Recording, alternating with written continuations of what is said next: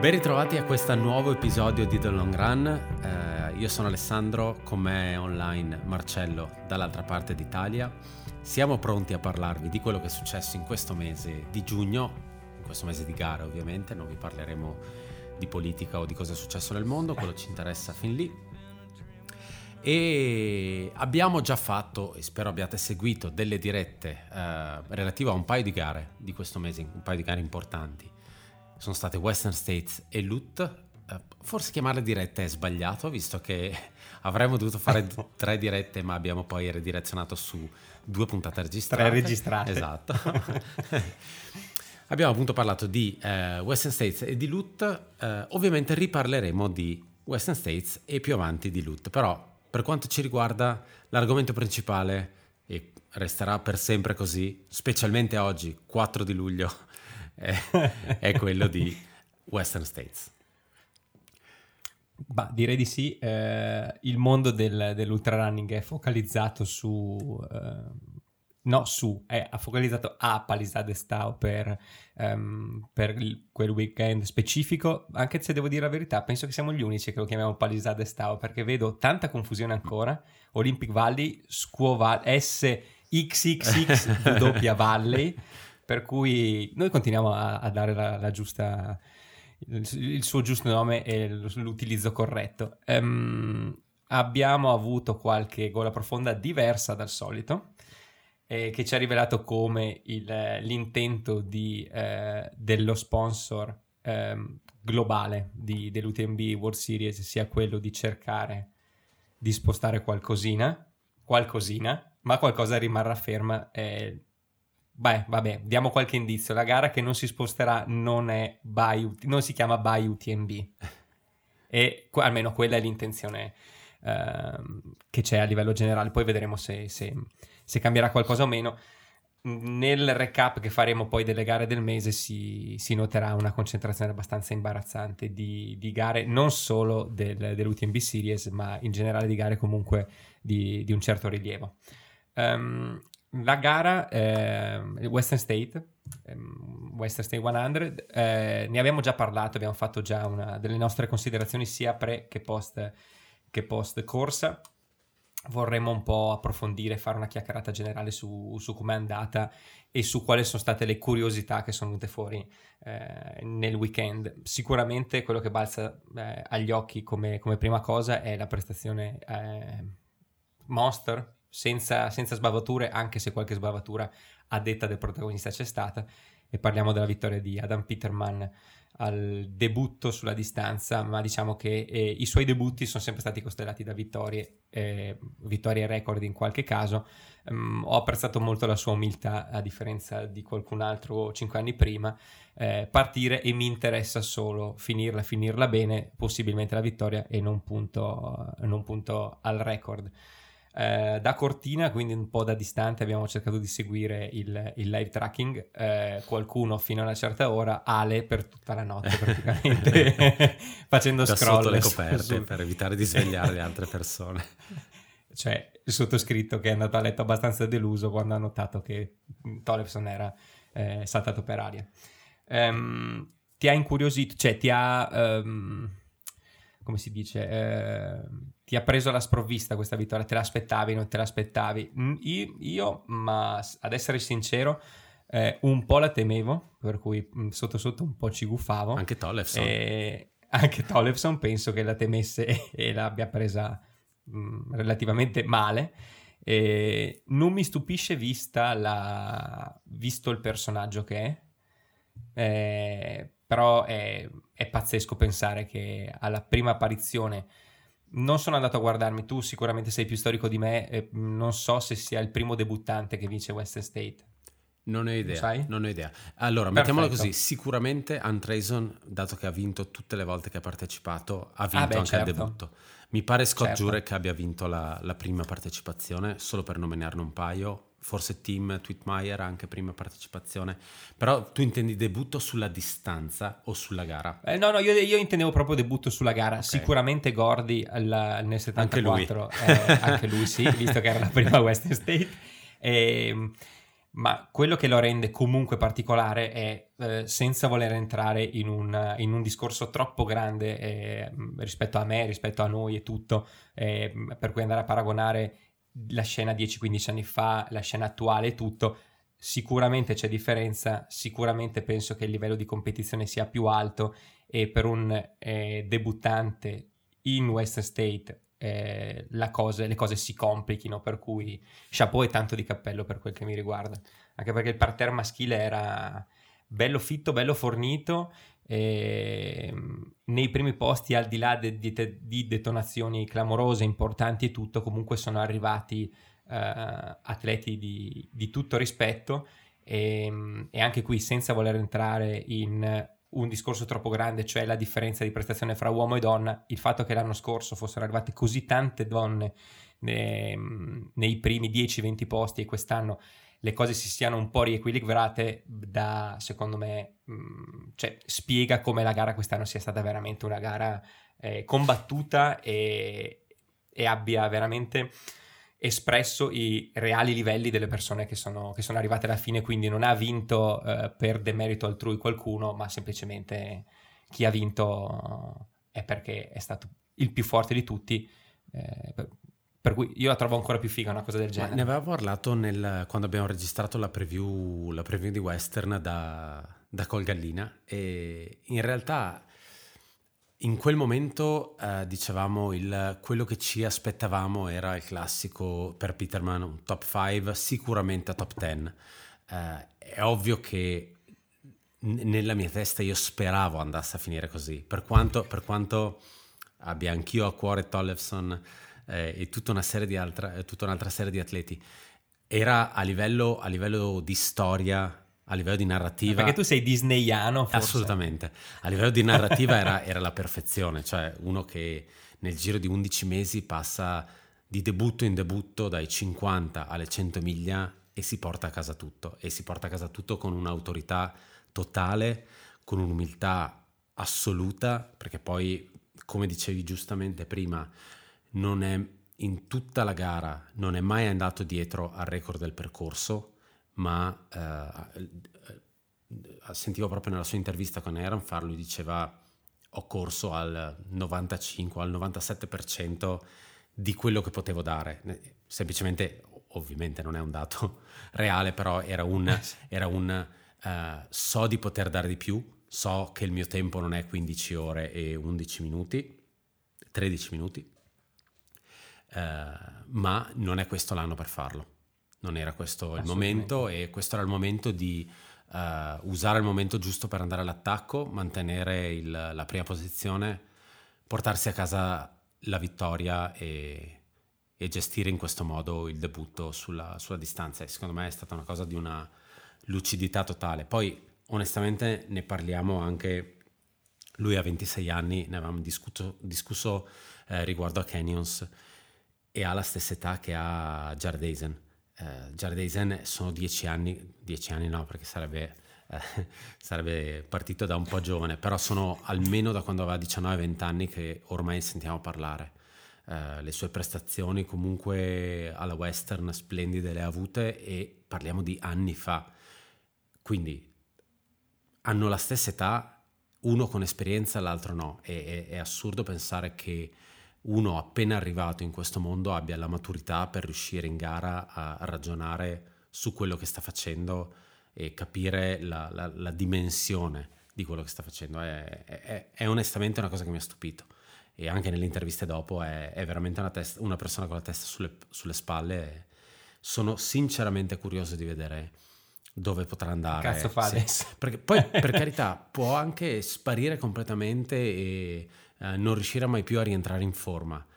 Resterà clamoroso questo suo anno, perché, ah, certo. perché è vero, prima parlavamo di debutti su western, credo che onestamente i debutti a western sulla distanza con vittorie, quelle forse si contano sulle dita di una mano e, e anche anche. forse de- sulle dita di una mano a cui mancano delle dita. sì, e comunque una serie di filotti così, come abbiamo già ripetuto 6200 volte, sono incredibili. E, ehm, a inizio anno parlavamo di promesse, cioè di mh, mm, il giovane che ha esordito molto bene nel 2021, che si è affacciato bene, a inizio anno lo, um, gli affibbiavamo la, la nomea, il, sì, la, lo dipingevamo come la promessa, eh, chiedendoci se avrebbe mantenuto le attese, diciamo che direi che adesso non siamo più di fronte alla promessa, ma siamo di fronte alla realtà.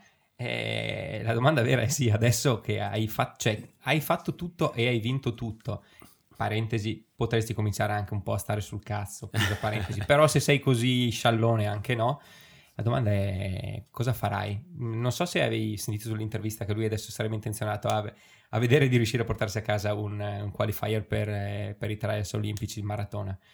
Eh, Quello... Segue, le, se, segue, le, la, segue la scia di, di Wormsley? Sì, però è, onestamente è, tutti gli effetti. È stato interessante anche vedere nella sua intervista che al posto che cadere eh, nella classica trappola in cui cadono gli americani post-western e dire ma adesso comunque sono in forma e vado a fare, magari non UTMB, ma vado a fare CC. Quando gli hanno detto cosa vorresti fare, lui ha risposto, guarda, per un mese non correrò assolutamente. E poi vediamo, vorrei fare i campionati mondiali di trail e magari qualche... Distanza corta? Esatto, e magari qualche altra gara. Adesso va a pescare. Esatto, cioè è maturità totale. Eh, sono, sono veramente scioccato. Sono scioccato perché siamo abituati a è sbagliato dire atleti che si montano la testa, è assolutamente sbagliato perché mi rendo conto che nel momento in cui sei in forma vuoi anche andare a metterti alla prova con, con altri parterre, con altri atleti, quindi ci sta a dire uh, ho fatto bene a Western, vado a provare CC, vado a provare UTMB. Cazzo, nel senso cioè, è... Cioè, dimmi te che... Perché pensi è il mio vinci... anno eh, certo, sto bene. Se tu vincessi la Western al debutto, cioè andresti probabilmente in giro nudo con la fibbia, credo. Beh, farebbe chiunque e, così. E, quindi... la coppa in mano, sì. non dimentichiamo. però, però, sì, è, è, è, è, pazzesco pensare che um, è una persona che un mese e mezzo fa, dopo Canyons, non era certo di voler fare Western States perché temeva che la distanza della gara fosse più grande di lui. Sono sicuro che sia partito con questo pensiero in testa e arrivato qui molto lucidamente dice no, adesso basta, ho, ho, fatto abbastanza per quest'anno, tiro un pochettino il fiato, faccio delle cose un pochettino più brevi, poi per carità il, andare a fare un, un ottimo piazzamento al, ai campionati mondiali sarebbe veramente tanta roba, però è tutto il resto lo vedremo l'anno prossimo. Sono curioso di vedere se mh, Cici ci farà o meno. Eh, mi pare che nell'intervista non ne parlasse. No, non ha proprio eh, citato io dico che non si Però presenta. comunque... Eh, non lo so, mi, non, non, mi stupirei, diciamo, non mi stupirei. Però se facesse invece, con qual, seguisse il suo piano, tanto di cappello. L'avevo già detto a Canyons, dicevo, se non prendesse il Golden Ticket, tanto di cappello, ed era anche quello sempre più una speranza che altro, però vabbè, eh, piuttosto che Oaks preferisco abbia vinto lui, ma per una simpatia personale così. Um, a livello di gara maschile, devo dire che secondo me c'è stato un... Cioè strategia chi è arrivato in fondo e chi è partito secondo me con un po' più di calma o comunque abbiamo assistito eh, molto più, sicuramente più degli ultimi due anni in cui mm, c'è stato sempre solo leader davanti, abbiamo più assistito a gente che è andato piano piano a rosicchiare eh, minuti, secondi a chi aveva davanti per poi portare a casa un ottimo piazzamento perché come dicevamo Peterman ha avuto una strategia di gara encomiabile eh, correndo qualche miglia um, insieme a Hawks nel momento in cui ha, sono arrivati, cioè è, è, è, riuscito a prenderlo per poi eh, 70-25 miglia dalla fine Corretto. pian piano aumentare sempre più passo dandogli 30 secondi a, a, miglio per finire a una mezz'oretta davanti a lui che quando lo, leggi, cioè, quando lo leggi a me suona veramente clamoroso eh, perché comunque eh, per come avevo visto Hawks e per come aveva condotto fino a quel momento una gara e per il fatto che non sia mai esploso, non avrei mai pensato che avrebbe potuto comunque prendere una, un 30 minuti di, di, distacco. Quindi significa che la differenza è stata fatta in maniera allucinante ne, ne, negli ultimi miglia. Sicuramente c'è, più, c'è da correre. eh, però sempre nell'intervista parlava di queste, di queste salitine, di questi strappetti fatti a tuono e eh, se non sbaglio il pacer di, di Oaks quando ha visto fare eh, uno o due climb a Peterman ha detto questo per me è trash non è una, una long run. Eh, sicuramente ha buttato giù la, i cavalli pesanti pur avendo qualche problemino a livello calorico. Non so se hai sì. letto hai sentito che, fa, che ingurgita 400 calorie l'ora? Sì. avrebbe eh, voluto prendere avrebbe voluto. e per, la, e per la maggior parte esatto di liquidi e poi ha anche lì la maturità di riuscire ad aggiustare eh, la propria strategia con un altro tipo di piano e avere la, la lucidità di, di, cercare un surrogato rispetto a quella che era la tua idea iniziale. Sì, questo ha vinto eh, mangiando caramelle gommose a gusto esatto. frutta. Eh. Nient'altro, esatto. non riusciva a mangiare nient'altro. Non oso immaginare la quantità di caramelle che ha dovuto buttare giù. Poi è anche lì, secondo me, comunque, eh, non per spezzare la lancia a favore di qualcuno che invece ha avuto crampi e ha avuto il, il corpo che si è bloccato. Com- come dice lo stesso Peterman, bisogna avere anche un po' di culo, con un po' più tatto, lo ha detto, ma con grande onestà. Cioè, se hai il corpo che comunque riesci a nutrire con orsettini gommosi, sì, sì. Cioè, mh, puoi essere veramente il più forte di tutti, però hai qualcosa in più che ti dà madre natura, perché se mangiassi le liquorizie di Haribo o le colafrizze dell'Haribo farei fatica probabilmente anche a fare 5 km.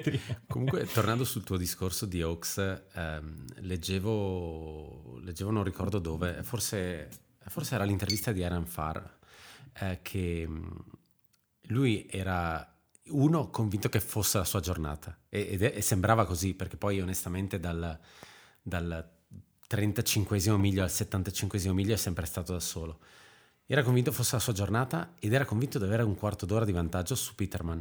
Quando si è visto sbucare da dietro, non deve essere stato un... Um, cioè deve essere stato un, Mormone un bello shock psicologico.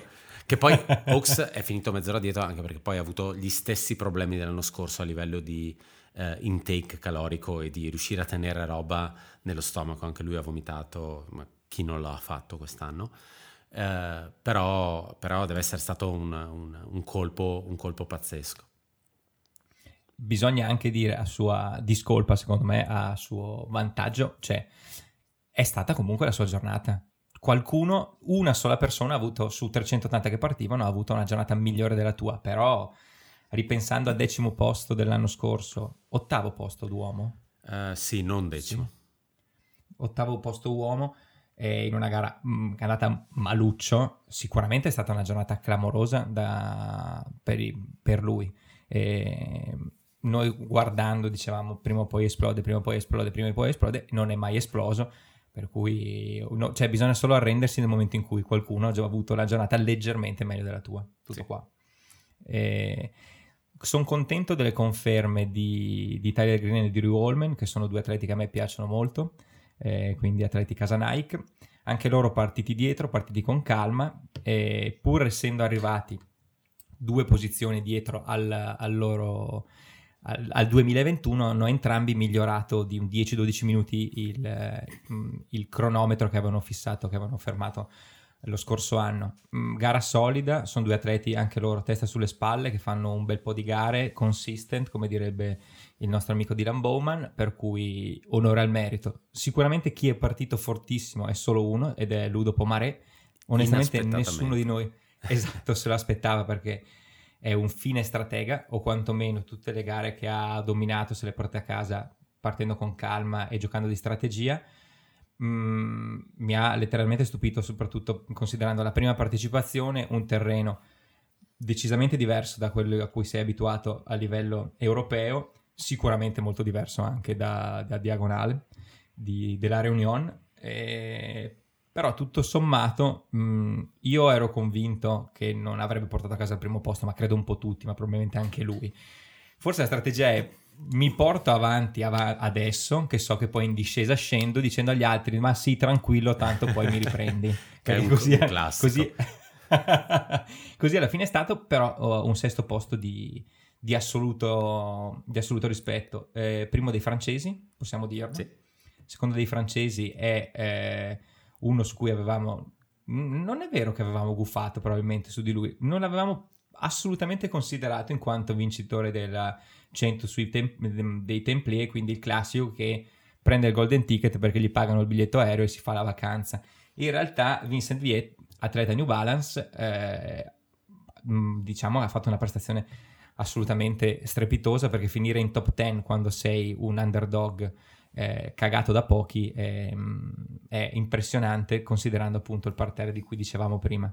Eh, secondo dei francesi, terzo francese in realtà è esploso che è Seb Speller, eh, il più americanofilo dei, dei francesi, partito decisamente bene eh, nel pacchetto dei primi 3, dei primi 5 per prim- le prime 30-40 miglia e poi si è fermato a causa di eh, problemi di stomaco.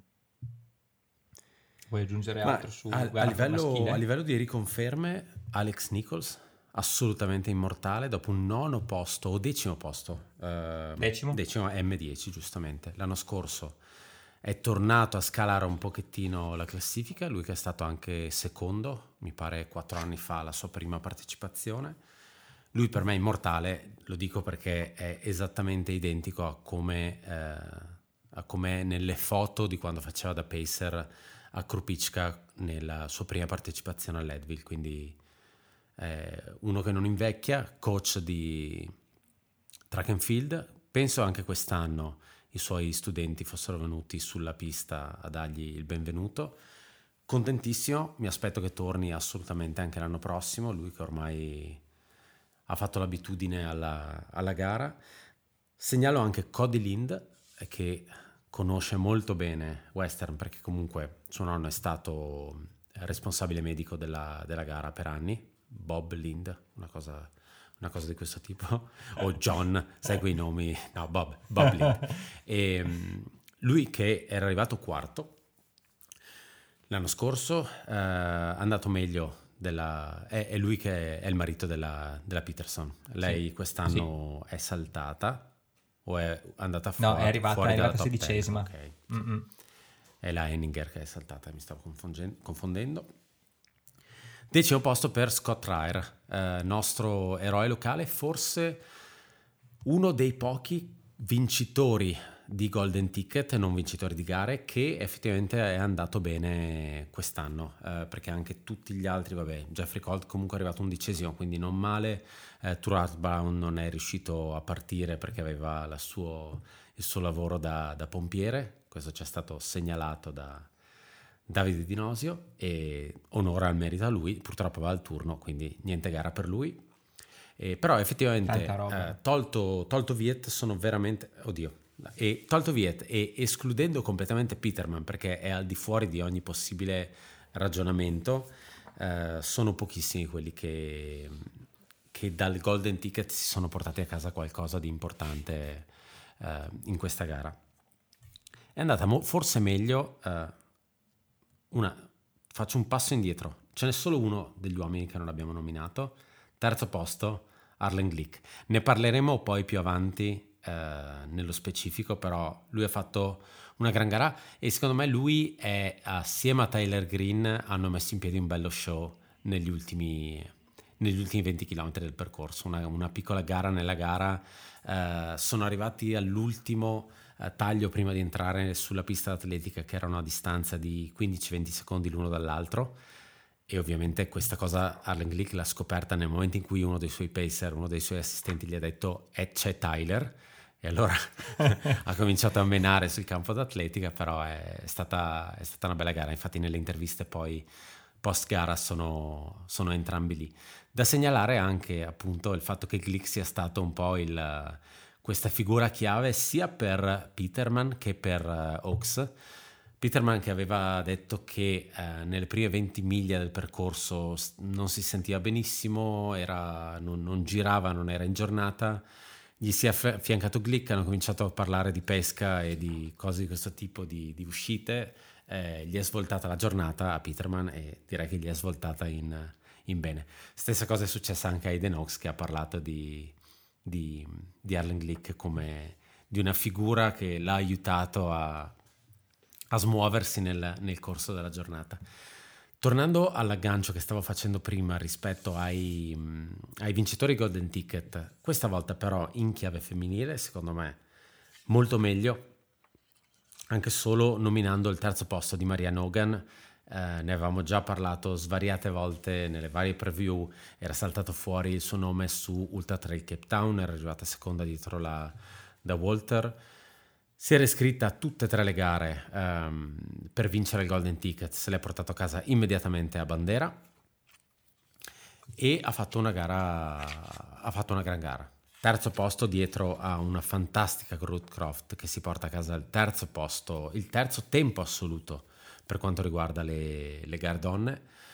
L'avevamo detto nelle previsioni, era quello che sia io che te ci aspettavamo come, come, primo posto assoluto della gara. Avessimo fatto una previsione seria dicendo secondo noi arriverà Ruth Croft come prima, ovviamente Ruth Croft probabilmente sarebbe, avrebbe scavigliato a metà dell'escarpment e, e, si sarebbe ritirata, però in realtà le abbiamo, portato bene per una volta. Secondo posto per Ailsa McDonald, anche lei ehm, aveva già gareggiato qui nel 2018, aveva avuto una giornata con alti e bassi, eh, però usciva da veramente un bell'anno dove aveva fatto, aveva fatto veramente bei risultati e secondo me va a confermare di quello, quello, che c'è di buono in lei nel momento in cui riesce a... Um, riesce ad allenarsi senza avere, senza avere infortuni. Lei è contentissima, ovviamente. 20 minuti dietro la Croft, comunque gran tempo. Beniamina nostra, anche lei ne avevamo discusso nelle preview e secondo me le, le Beniamine sono back to back, quarto e quinto posto. Quarto posto per Lucia Bueller, eh, che ci aveva già sorpreso onestamente a UTMB prendendosi il, il quinto posto. E lei ha fatto secondo me una gara molto molto molto intelligente, non, niente fuochi d'artificio, niente di spettacolare eh, molto sotto, sotto, i radar, nel senso il, no, non si è fatta molto notare nel corso della giornata, alla fine è stata per larga parte della gara verso il decimo, decima posizione, nona posizione, eccetera. Nelle ultime 30 miglia di gara ha cominciato a salire, per quanto poi anche lei ha detto che comunque nella parte finale aveva cominciato a stare male e non riusciva più a buttare giù calorie. Però quarto posto è veramente una bellissima conferma. Lei che era già stata a Western altre due volte, il suo miglior piazzamento credo fosse un dodicesimo posto l'anno scorso, mi pare. Lei è stata un pettorale Ultra Trail World Tour. Um, quinto posto, Emily Ogood sembrava dovesse giocarsela uh, assieme a Ruth Croft uh, per il primo posto, hanno fatto gra- un gran pezzo della gara della gara assieme, loro sono compagni di team e in realtà credo che a un certo punto la Croft abbia cominciato a, a pestare duro o la, la Ogood abbia cominciato ad avere problemi. Lei secondo me ha fatto una gara, ha fatto una bella gara ma come Pomeretta ha fatto una gara forse non la sua o comunque non quello che mi aspetterei da lei. Uh, anche lei ha cominciato un po' a scalare le, le prime parti, le prime posizioni della classifica molto presto nella, molto presto nei primi, nei primi, nelle prime miglia della gara, oddio, nella prima, miglia, nella prima metà della gara, mettiamola così, e non capisco se questa cosa poi effettivamente l'ha pagata o se come tutti ha cominciato ad avere problemi fisici o di stomaco ed è cominciato a scendere di posizione in posizione. Infatti, bene o male, eh, la McDonald, la Hogan, la Bueller l'hanno tutte ripresa. Forse la, la Bueller l'ha proprio ripresa negli ultimi 10 km, comunque quando mancava veramente poco. Um, sesta posizione, Lia Ingling, anche lei arrivava da, da, un golden ticket, anche lei arrivava da Canyons, lei aveva fatto un garone, ha rifatto secondo me la stessa gara che aveva fatto a Canyons, cioè una gara in totale sordina per la prima metà, per la prima parte, e poi ha cominciato a scalare la classifica. Lei credo di averla vista nel, nella notte mentre scrollavo uh, Twitter di Iron Far, credo anche di averla vista intorno alla sedicesima, diciottesima posizione. E poi con calma, tra quelle che sono saltate, vedi la Henninger uh, o, o, la Peterson che ha cominciato a scendere di, di posizione, e appunto quelle che, che, hanno cominciato ad avere problemi fisici, lei si è presa tutte le posizioni ed è arrivata a un ottimo sesto posto. Settimo posto per uh, Taylor Nolin, me la sono dimenticata ovviamente nel post di, di post western che avevamo fatto domenica mattina da Cortina. Ci ha sorpreso lei, anche lei arrivava da Golden Ticket, lei secondo me ha sorpreso tanta gente. Mi, non, mi sarei sorpre- non sarei stato sorpreso di vederla in top 20.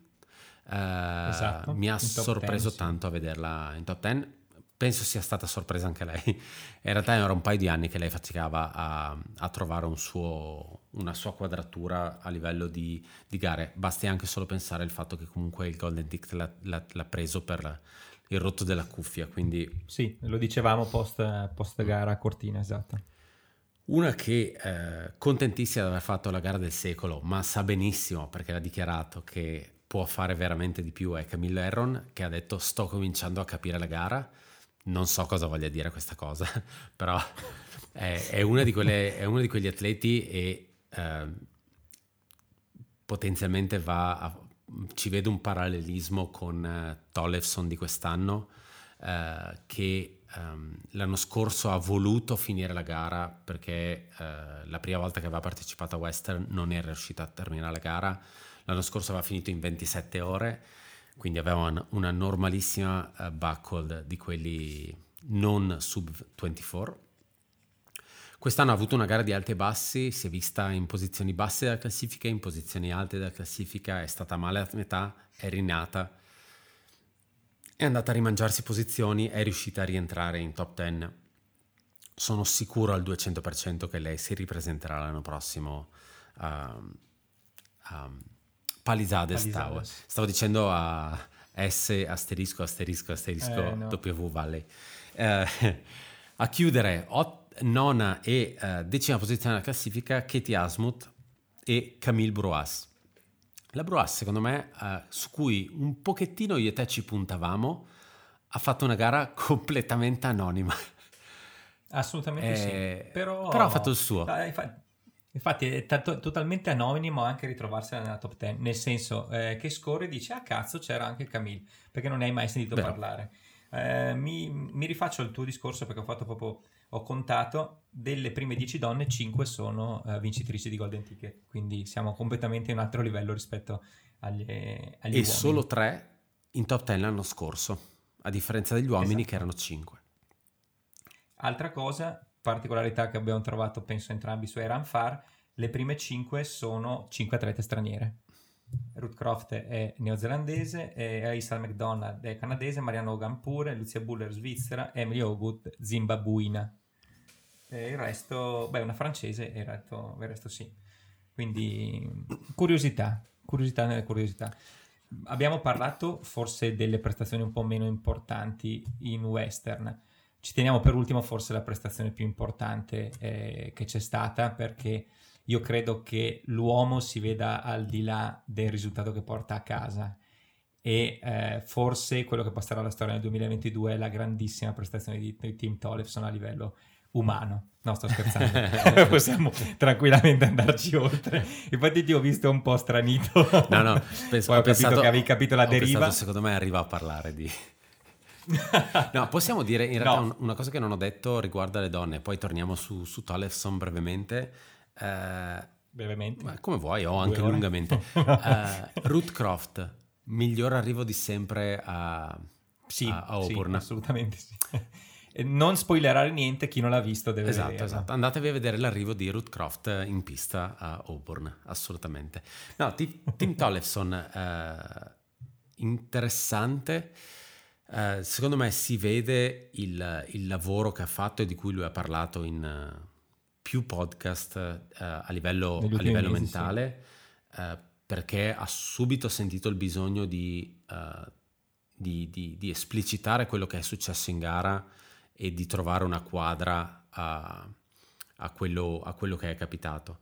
non è per gente da lacrime, è facile comunque vedere l'arrivo. Eh perché non è, sì, no, a parte non, è, non è facile è, un... è, un... po' da pelle d'oca no, però è, è, vero non è facile per un atleta elite eh, decidere che comunque voglio onorare la gara con nessun tipo di obiettivo perché hai già finito western non sarai nella top 10 quindi non puoi tornare l'anno prossimo avrai una seconda buckled, ma vabbè. È, non, non è facile soprattutto per una persona che puntava al primo posto semplicemente cioè, no, non lo esatto. nascondeva, nel senso era questo il suo obiettivo.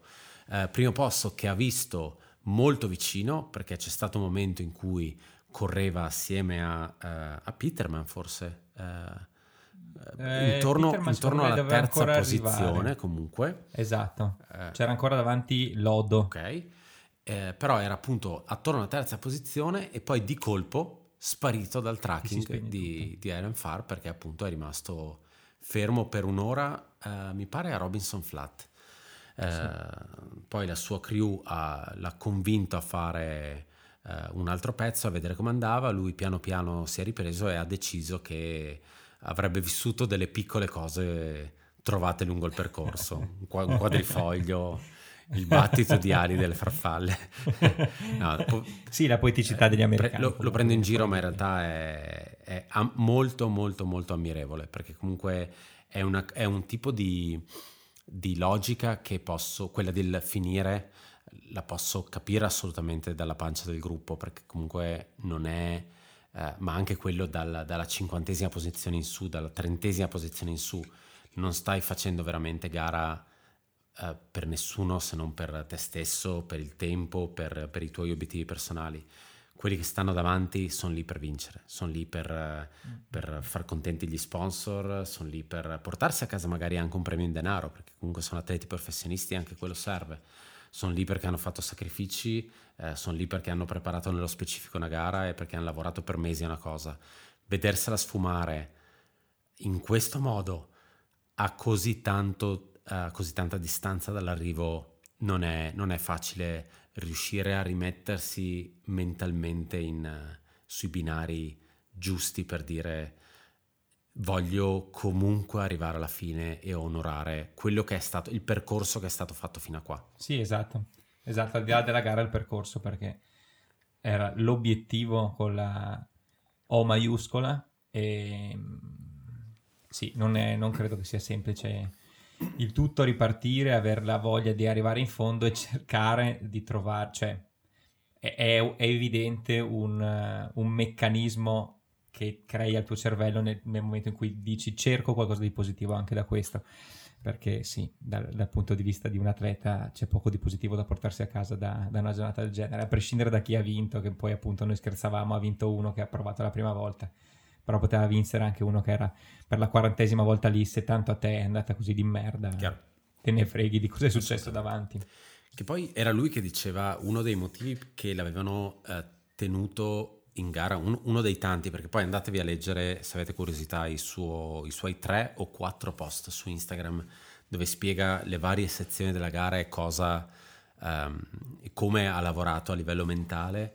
Uh, una delle cose che ha tenuto in gara, e l'ho trovato interessante, e penso sia lui, e spero sia lui onestamente, e nel caso glielo sto attribuendo e va bene così, eh, diceva eh, non volevo eh, ritirarmi perché eh, mio, cioè, la mia presenza ha tolto il posto a un'altra persona e togliermi a metà gara eh, era secondo me non portare rispetto a qualcuno che avrebbe potuto correre e godersi eh, questa gara. Tenendo conto... Complimenti per la lucidità. Sì, sì, perché... sì. Tenendo conto anche che, anche per quello che ho letto anche sul, seguendo Twitter su, sulla pagina ufficiale di, di, Western, ci sono persone che sono state estratte, dalla, sono state prese dalla waiting list a 24 ore dalla partenza e che hanno finito la gara. Quindi è gente che comunque ci crede fino in fondo. È ovvio che, ah, è ovvio che non è che puoi dire, ah, Alessandro Locatelli estra- preso dalla waiting list, è il tuo turno, vieni a fare western, parti domani eh, dall'Italia. Ecco no, è tutta gente che viveva in America e quindi aveva la possibilità e la speranza ancora di poter correre western. Però è vero, cioè è il, la presenza di, un, di un'elite, di una persona che è lì perché al petrolio dall'anno prima ha vinto un golden ticket, è lì grazie a uno sponsor, toglie un posto molto richiesto, molto ricercato a un'altra persona. Quindi è, è, una forma di rispetto anche quello, è una cosa che in quanto non elite è una cosa che ho apprezzato veramente tanto, questo tipo di, di lucidità. Quindi bravo team, sempre nei nostri cuori comunque, Come qualsiasi sempre. cosa tu faccia. E ultima cosa a livello di team, è, ne, ne, parlavamo, te l'ho chiesto anche dal vivo e te lo chiedo anche qua, pensi che uh, farà un ragionamento stile uh, da Walter post ritiro hard rock che dice no, la mia forma fisica c'è, non, non l'ho veramente sfruttata interamente per una gara, aspetta che vado a farne un'altra. Ad esempio, se ci fosse una gara per esempio a fine agosto, no, io non penso che andrà a fare mia, no, pensavo mia che facessi l'altra domanda. Okay. Cioè, fatti anche la domanda uscirà... e fate a te la risposta. Sì. la domanda pensavo che mi facessi, poi rispondo all'altra serie, è uscirà la serie che hai pensato su Team Tollefson, dato che è andata un po' rovinata per problemi di hardware e software. Mm, onestamente non lo so, onestamente non so se Tollefson abbia voglia di vedersi la serie. Eh, non ti saprei dire onestamente, perché da un certo punto di vista potresti riscattare la stagione, hai due mesi di tempo per farlo, però nel momento in cui hai già programmato l'obiettivo a giugno e tutte le gare che ti portavano a quelle eh, erano improntate a una, a una, tipologia di gara particolare come western, switchare e girare su UTMB, visti gli ultimi UTMB, potrebbe essere più veramente più andarsi a schiantare su un palo. Ah, ti faccio, più che ti faccio una domanda, portarla a casa. Ti faccio una domanda bonus. Come lo vedresti a Leadville? Ecco, piuttosto sì. Eh, perché tu hai detto fine agosto, quindi mi hai tratto in inganno. Se mi avessi detto metà agosto, ecco, Leadville sì, potrebbe essere una gara anche perché non ha solitamente un parterre così, um, così pieno, così partecipato a livello di, di elite.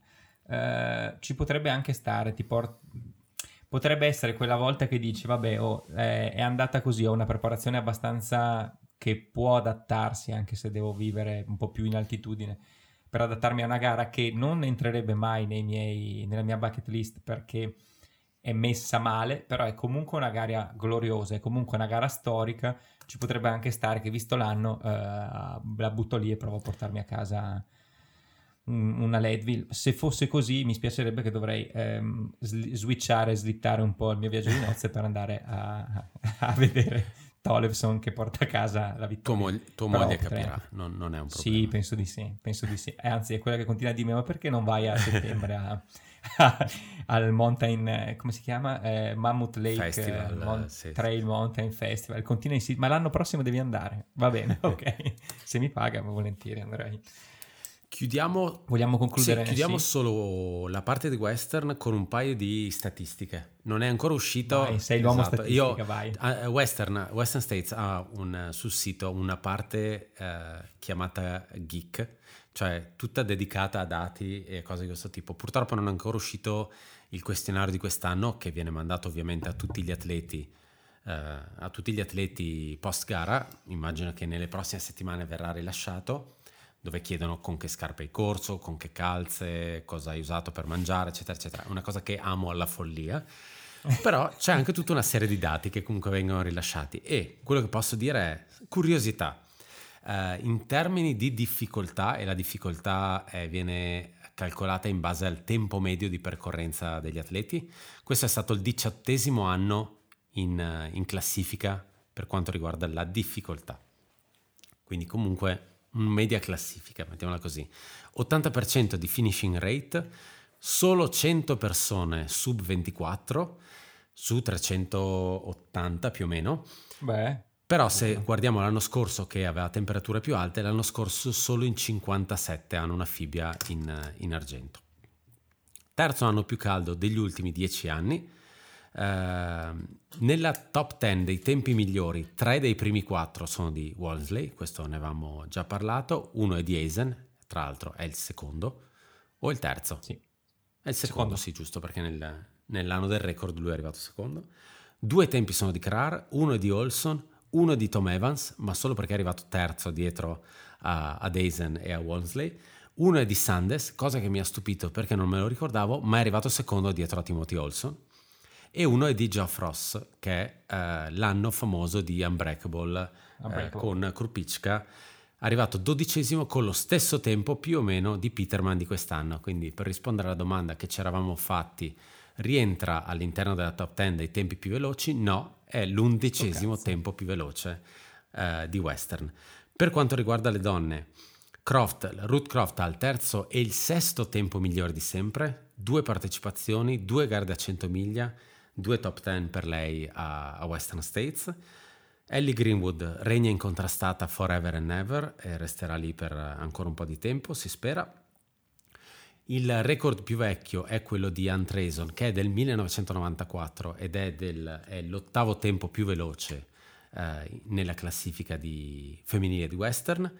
All'interno della top 10 dei tempi più veloci troviamo anche Gallagher, Beth Pascal, che ha vinto l'anno scorso, Cornida Walter, eh, Brittany Peterson, che però era arrivata seconda quell'anno, dietro la Gallagher, vado a memoria, ehm, eh, Ragnar De Batz, arrivata terza dietro Pascal e Croft, e Ailsa McDonald, che è arrivata seconda quest'anno, quindi comunque un anno abbastanza veloce per, per le donne.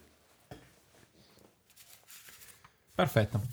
Um, passiamo quindi alle altre gare di, del mese e partiamo con una gara che si è svolta eh, sempre lì, ma è indicata con un nome diverso, cioè Olympic Valley, il weekend prima. Quindi gli americani, cioè non solo a livello internazionale, ma anche gli americani cercano di, non so, di come si può dire, racchiudere le gare non solo nel periodo vicine ma anche nello stesso identico posto. Ma alla fin fine se devi fare manutenzione sui sentieri la fai una volta per due gare e sei, e sei a posto così. posso dire Parliamo... eh, secondo me è un evento che sta crescendo tanto quello di Arrow e a livello di, eh, di, di posizionamento all'interno del calendario secondo me è geniale. Perché comunque tutti quelli che vengono anche dall'estero per andare a fare ho, ho visto ad esempio il ehm, il, il, titolare di eh, Willpower Running. Arrivava da Berlino, aveva una crew di quattro persone che ovviamente non, non partecipavano a Western States, sono arrivati lì una settimana prima, alcuni di loro hanno partecipato alle gare di Broken Arrow, tanto erano già lì, quindi è, praticamente diventa questo hub di corsa per dieci giorni. Sì, poi um, sono molto entusiasti a, a, a livello americano di questa formula eh, che definiscono europea. Per loro è europeo il fatto di avere tre giorni di gare avere, e soprattutto avere varie distanze all'interno stessa, dello stesso evento. Per cui per loro è europeo, a prescindere da cosa sia, ma il fatto di avere tre, tre giorni di gare richiama, richiama noi del vecchio continente eh, gare che partono il venerdì con il vertical. Quest'anno hanno deciso di aggiungere mh, mm, una formula che io trovo, ma tanto a loro non frega niente, non ci ascolteranno, mi sembra un po' una stronzata, che è la Iron Face Challenge, quindi la, maschera, la sfida della maschera di ferro. Eh, il succo, quello che a noi piace di più, interessa di più probabilmente è il sabato con la 52 e quello che invece è probabilmente la, l'evento più importante è la 26 km del della domenica. Eh, con possibilità di fare eh, la, mm, il Triple Crown, quindi di iscriversi a tutte e tre le sfide tolta la maschera di ferro eh, per portare a casa il, la palma del vincitore, del migliore che si è classificato in tutte e tre le discipline. Ehm, questa cosa è tipicamente americana, cioè sfidarsi anche in, in, giorni seguenti, in distanze diverse e avere questa multiversatilità, di cercare questa multiversatilità. Um, direi che sul vertical ho guardato i nomi, ma non è che siamo cosa che ci compete più di tanto. Se a volte snobbiamo gare da 20, 25, 30 km faremo un po' ridere andare a descrivere un vertical. Ehm, mi ha, sì, incuriosisce la, la sfida dell'Ironman, dell'Ironman, dell'Iron Face Challenge eh, in cui c'è una sezione di via ferrata per cui obbligatorio l'utilizzo del caschetto anche e qui, qui, e qui si capisce perché a te non interessa No, beh, questo assolutamente. Infatti ho detto, va, lo dico. e fa ridere pensare che non portino alcun tipo di materiale obbligatorio e in questo è previsto addirittura il caschetto e qual- probabilmente anche un moschettone. Gara vinta del, dall'eroe Max King, al secondo posto Sage Canaday. Quindi, ehm, sì, ha richiamato anche gente che era lì di passaggio, probabilmente ha detto, ma sì, provo questa nuova questa nuova, questa nuova sfida. Il terzo posto per Adrian Ballinger che eh, probabilmente non conosci ma eh, che seguivo no. anni fa perché ha fatto una, una ascesa sull'Everest senza, senza, bombole aggiuntive d'ossigeno. Infatti World Class sì, sì, sì, assolutamente, lui ha, ha, una, ha, una, ha, un'azienda che gestisce proprio spedizioni su, sugli 8000 e quindi lui ogni anno fa una, un'ascesa all'Everest, quindi tutto qua. Perfetto. Sabato è la gara con più ciccia per quel che ci riguarda, eh, perché mh, uno di quelli che avrebbe potuto partecipare a Western State ha deciso di declinare il, il, Golden Ticket ed è David Sinclair, molto probabilmente, anzi quasi sicuramente per dedicarsi a questa gara, che è gara mh, locale per lui, che abita dietro l'angolo, abita a Trachi, quindi sempre zona Lake Tao, eh, che si porta a casa la vittoria in 4 ore e, e 22. Mm, non è la prima volta che vince, è nelle sue corde evidentemente, è quello che gli piace e posso dire... Eh, tanto di cappello per lui che decide di rinunciare a qualcosa che probabilmente, al di là di forse non è il mio, mm, sicuramente non mi interessa. Cioè, il fatto che abbia declinato ci fa capire che gli interessa poco e si dedica a qualcosa che per lui dà più soddisfazione. L'eroe del giorno, ma eh, solamente perché ha mh, mm, acquisito il cognome del padre, è Eric Lipuma che scopro oggi esistere, è arrivato al secondo posto in, due minuti dopo, ma con un nome così. Ormai abbiamo una lista di persone che ci... da Gio Campanelli eh, al terzo posto, Jeff Mogavero, tutti questi nomi che ci richiamano un po' eh, pizza e mandolino, ci mandano De- fuori. Devo essere testa. sincero, io Eric Lip- Lipuma già lo conoscevo, ma per una questione lavorativa perché quando un paio di anni fa eh, Iron Farm mi ha fatto eh, disegnare degli sticker per loro, eh, una delle maglie, anzi sticker e maglie, una delle maglie l'ha disegnata proprio Lipuma. E ho pensato, ah, è come me, ma corre forte. Ok. Dovresti chiamarti Alessandro Licate- Licatelli con la vediamo, C Vediamo se cambia punto. qualcosa. Quinto posto, un grande ritorno eh, per Matt Daniels, um, che ritorna probabilmente a una distanza che è la sua, Oddio, è arrivato quarto a, a, alla sua prima western, quindi sicuramente anche quella distanza non è male. E, ehm, e vediamo onestamente se sarà il, l'inizio di una, di, una nuo- di una, ripartenza o se lo troveremo a, a mangiare pizza a, a Chamonix come le ultime volte che l'ho visto, lui e il suo baffone intriso di pommato sauce. Quindi sono curioso, ma anche perché era dato come uno degli astri nascenti venendo da... è uno delle persone che, che, è riuscito a fermare il cronometro sotto i 4 minuti sul miglio. In America ce ne sono molti, ma comunque si contano sulle dita di tante mani, ma loro sono tanti, quindi, quindi ci sta. Eh, ed è per loro è sinonimo di, una, di, uno che viaggia, per loro, per chiunque, però loro sono molto attenti a, al sub 4 sul miglio. Eh, gara femminile invece vinta da Jennifer Litter, seconda Brittany Charbonneau e terza Georgia Porter. Andiamo alla domenica. Eh, cosa importante sulla, sul sabato, eh, non lo sapevo ovviamente, ma eh, facciamo già fatica a capire i criteri di selezione della nostra nazionale, per cui che sapessimo anche i criteri di selezione della nazionale americana per il mondiale di trail era difficilmente, cioè, era difficile che lo sapessimo. Però i primi due uomini, le prime due donne eh, nella 52 hanno ottenuto il, eh, la, la, maglia eh, statunitense appunto per rappresentare eh, gli Stati Uniti in, in, Thailandia. Quindi parliamo del tuo amico Eric, Eric Lipuma e nemico di, eh, in quanto avversario di impresa. Avversario David Sinclair, Jennifer Lichter e Brittany Charbonneau. Veniamo alla domenica, che è la gara un po' ehm, che cattura di più l'attenzione del, ehm, del, pubblico statunitense e ha visto la vittoria di Andy Walker, che avevamo già incontrato in varie tappe del, della prima Golden Trail Series. Non mi ricordo se ci fosse anche l'anno scorso. Lui si è cambiato sponsor da Nike a Salomon, credo quest'anno, perché o, sem- o, semplicemente sono andato io a vedere due o tre mesi fa il suo profilo e ho trovato Salomon, ma magari l'ha cambiato da un pochino. Quindi parliamo di eh, Andy Walker primo, poi Ellie Hemming secondo e terzo, Cam, terzo, posto Cam Smith. Cam Smith che ha vinto il eh, vertical del venerdì.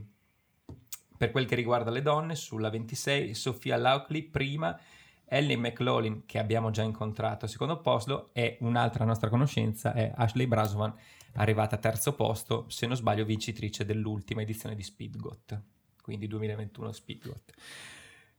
Ultimo nome che conosciamo è il vincitore della, del Triple Crown che è Mario Mendoza. In 8 ore e 16 ha, eh, è riuscito a chiudere il vertical, la 52 e i 26 km. Un, per, un altro personaggio che quando partecipa a qualcosa comunque non sfigura e riesce a portarsi a casa sempre qualcosina, quindi lo, teniamo, lo sottovalutiamo sempre ma in certi contesti. Qua ha sempre fatto bene a Broken Arrow, a Sonoma ha sempre fatto bene per cui Mario Mendoza sei uno dei nostri. Lui è dimostrazione del fatto che non hai bisogno di correre veloce su tutte le distanze. E su un Triple ah, Crown sì, hai bisogno di fare bene in tutte le tre giornate, non hai bisogno di fare risultati incredibili. Anche la Bradley forse era sul Triple Crown, ma ha avuto sì, poca. Me l'ero segnata, ventesima. Il... Ed è bello segnare cioè il primo e il ventesimo. Ah, nota di menzione Cat Bradley, ventesima. Brava. Sta un po' più facendo fatica a riprendere, eh, però ci crediamo ancora. Tanto arriva, arriva il suo momento probabilmente a CC o come al solito ogni anno. Per quanto, riguarda, torniamo, per quanto riguarda le gare in Europa, torniamo appunto da questo lato e torniamo a Bay UTMB, parliamo di una coppia di gare, eh, Mozart e Trail du Saint-Jacques. Um, è diventato un po' un leitmotiv nostro, quello del, uh, del dire che effettivamente le gare Bay UTMB non hanno tutto questo parterre proprio perché ci sono Uh, ci, sono di, ci, sono un sacco di, gare in contemporanea, uh, gli atleti non possono essere ovunque. Ne è dimostrazione il fatto che comunque non ci sono stati grandi nomi né in una gara né nell'altra. Per quanto riguarda Mozart, tutti e tre gli atleti sono andati comunque sotto le 10 ore. Uh, primo posto per Janos Kowalczyk, secondo mm. per Andreo Simon, spagnolo, e terzo sì. Benedict Hoffman, tedesco. Un nome che in realtà conosciamo e che, di cui abbiamo parlato spesso, lato femminile, primo posto è andato ad, Azzagar, ad Azzara Garcia, eh, diciamo che conosciamo perché ogni volta che diciamo che può far bene, puntualmente fa malissimo e ogni volta in cui la ignoriamo completamente lei fa benissimo. Quindi è andata a prendersi la vittoria a, a Salisburgo con un tempo di 12 ore pulito pulito. Secondo posto per Teresa Nimes e terzo per Johnny Josephson, svedese. Um, un discorso che facevamo prima di passare al Trade de Saint-Jacques su quant, sul, sul, um, sulle gare by UTMB è um, sono comunque curioso di vedere cosa succederà nei prossimi anni uh, nei momenti in cui gli atleti per andare a CCC e UTMB o OCC o quello che è quindi gare che gli interessa e gare dove non possono andare se non eh, da top 3 o passando tramite lotteria, se effettivamente verranno fuori un pochettino più di nomi eh, un po' più grossi e magari un nome grosso lo ritroviamo poi più avanti, ne parlerai tu per una gara che si è svolta in Spagna. Trade du Saint-Jacques, anche qua eh, pochi nomi importanti o perlomeno di quelli che conosciamo, eh, mi rendo conto che da, da, da, quando abbiamo cominciato a fare long run eh, conosciamo probabilmente 100 atleti uomini e 100 atleti donne americane, anche tra i più sconosciuti, probabilmente anche, anche i loro parenti si dimenticano della loro esistenza. La stessa cosa funziona qui eh, per gli atleti, specialmente francesi e spagnoli, perché, perché ce ne sono una quantità imbarazzante. Primo posto al Trail du Saint-Jacques, Saint-Jacques, ce la posso fare, eh? per Adel Ajali, francese, e primo posto uomo per Oben Ferrari, presumo. Però. Che è il meno noto dei Ferrari, non è Ugo, ma è Oben, che come giustamente dicevano sono riusciti a prendersi il loro posto per il loro posto futuro a UTMB 2023. Sì, eh, Vabbè, ormai l'altro leitmotiv è eh, tireremo le, so- le, somme a fine anno perché è un po' prematuro dirlo, ma sì. E probabilmente neanche gli atleti elite, cioè eh, gli atleti elite come noi non avevano capito bene la, la, possibilità di arrivare direttamente a UTMB classificandosi i primi tre posti nelle gare. Per ora diciamo il livello molto molto molto anacquato. E a post- cioè adesso eh, mi rendo conto che molto probabilmente le, l'Ultra Trail World Tour, per quanto negli ultimi anni anche, anche quello si stesse un po' diluendo a livello di, di partecipazione, era per ora una spanna sopra quello, quello, che si vede nel primo anno, però ripeto, diamo il beneficio del dubbio perché siamo a metà anno ed è il primo anno. L'anno prossimo magari che le cose ingranano un po' meglio se riescono ad avere un calendario un po' più intelligente potrebbe essere più interessante. Um, a proposito di calendario intelligente, parliamo del, di Andorra 100 by UTMB che si è svolto lo stesso weekend di Western lo stesso weekend di eh, LUT. Come diceva Ale, ehm, anche qui il, um, i nomi non sono particolarmente elettrizzanti, a parte, a parte uno. Eh, l'uno è mh, mm, il dico Vermescher, la donna ungherese che ha vinto la, la gara in 19-18, non è lei, ma dopo verrà fuori. Quello che è impressionante è che abbia vinto alla veneranda età di 56 anni.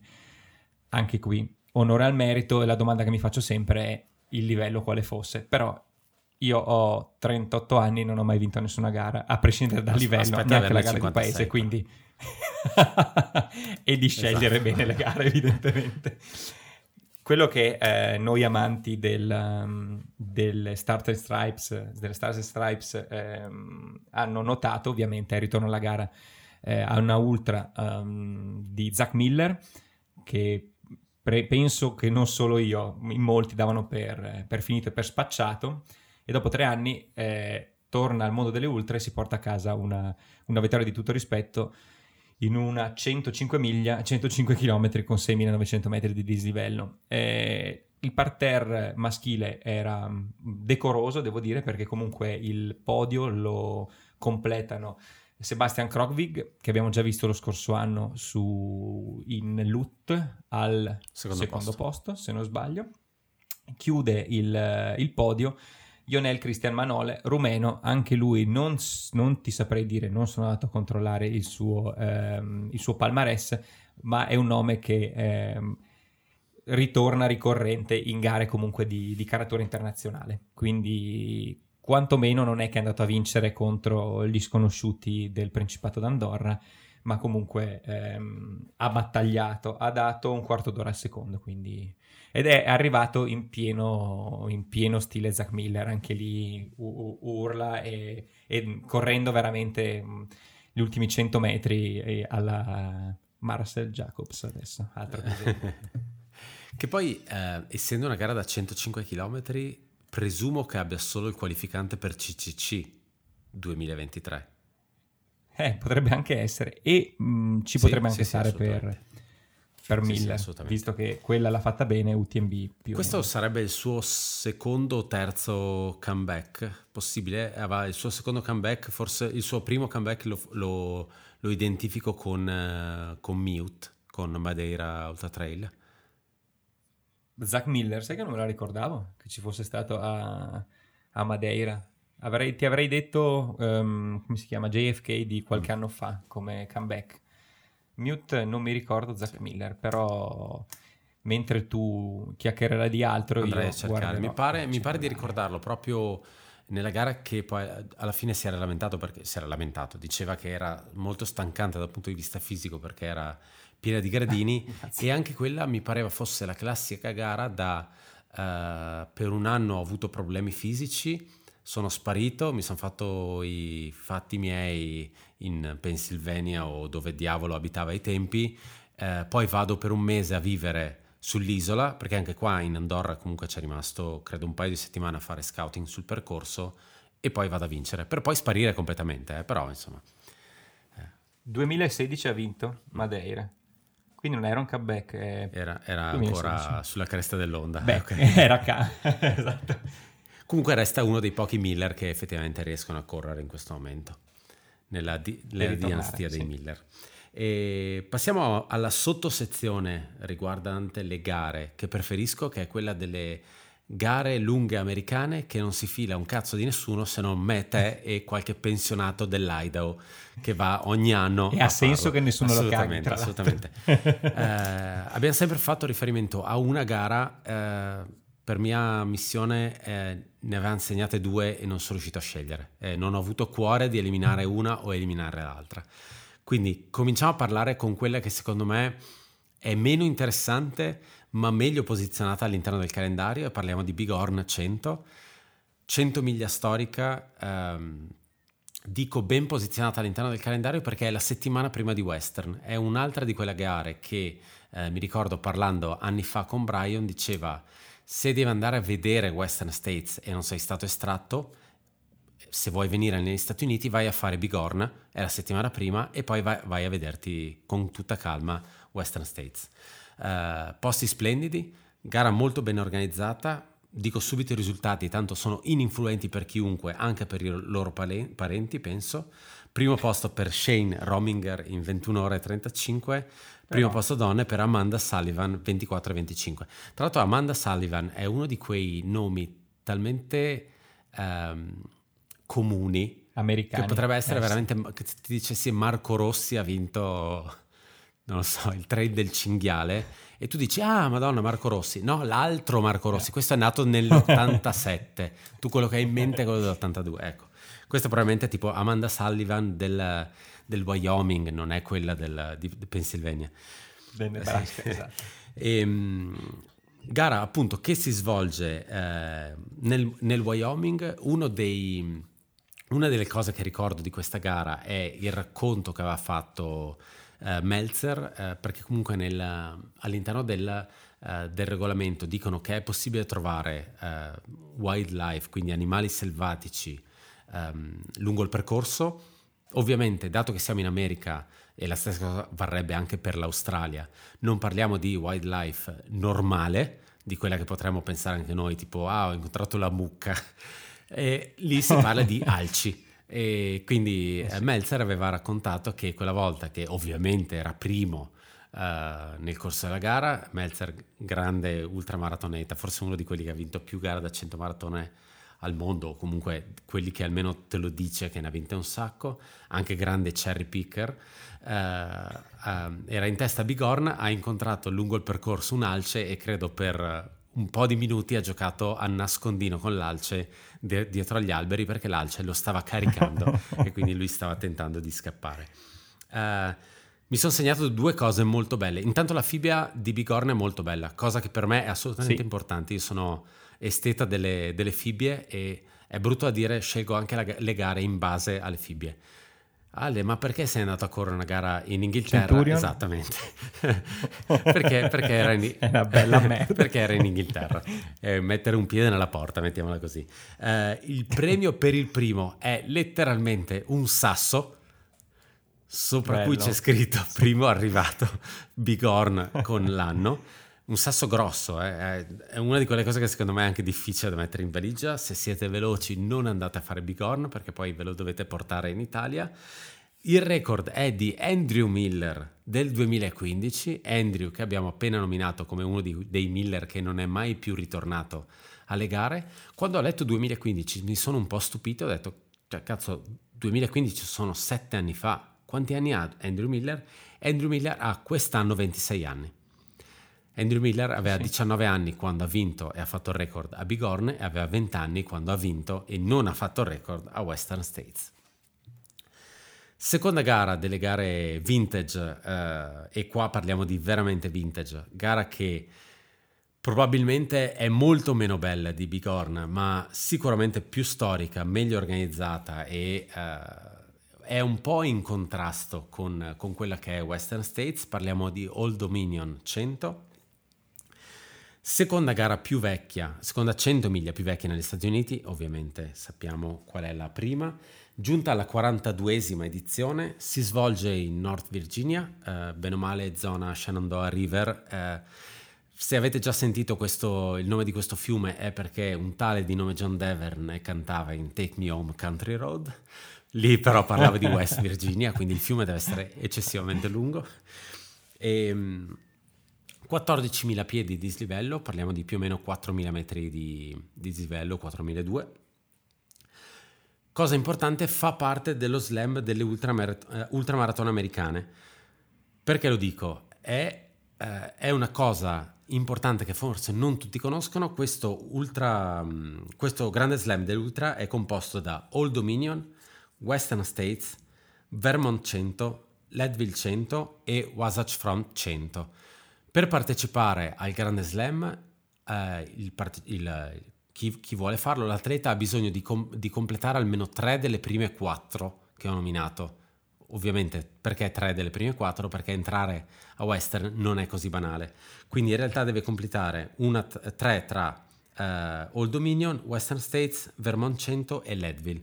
A questo punto, per completare veramente lo slam, deve andare a correre nello stesso anno Wasatch Front 100 e può ambire al premio finale. Il vincitore dello slam, eh, ovviamente per tempi sommati, del grande slam eh, americano è, eh, va a vincere una testa di aquila in bronzo che è spettacolare. Enorme. Um, forse l'avrete vista, forse no. L'ultimo vincitore famoso, tra virgolette, è stato Green News.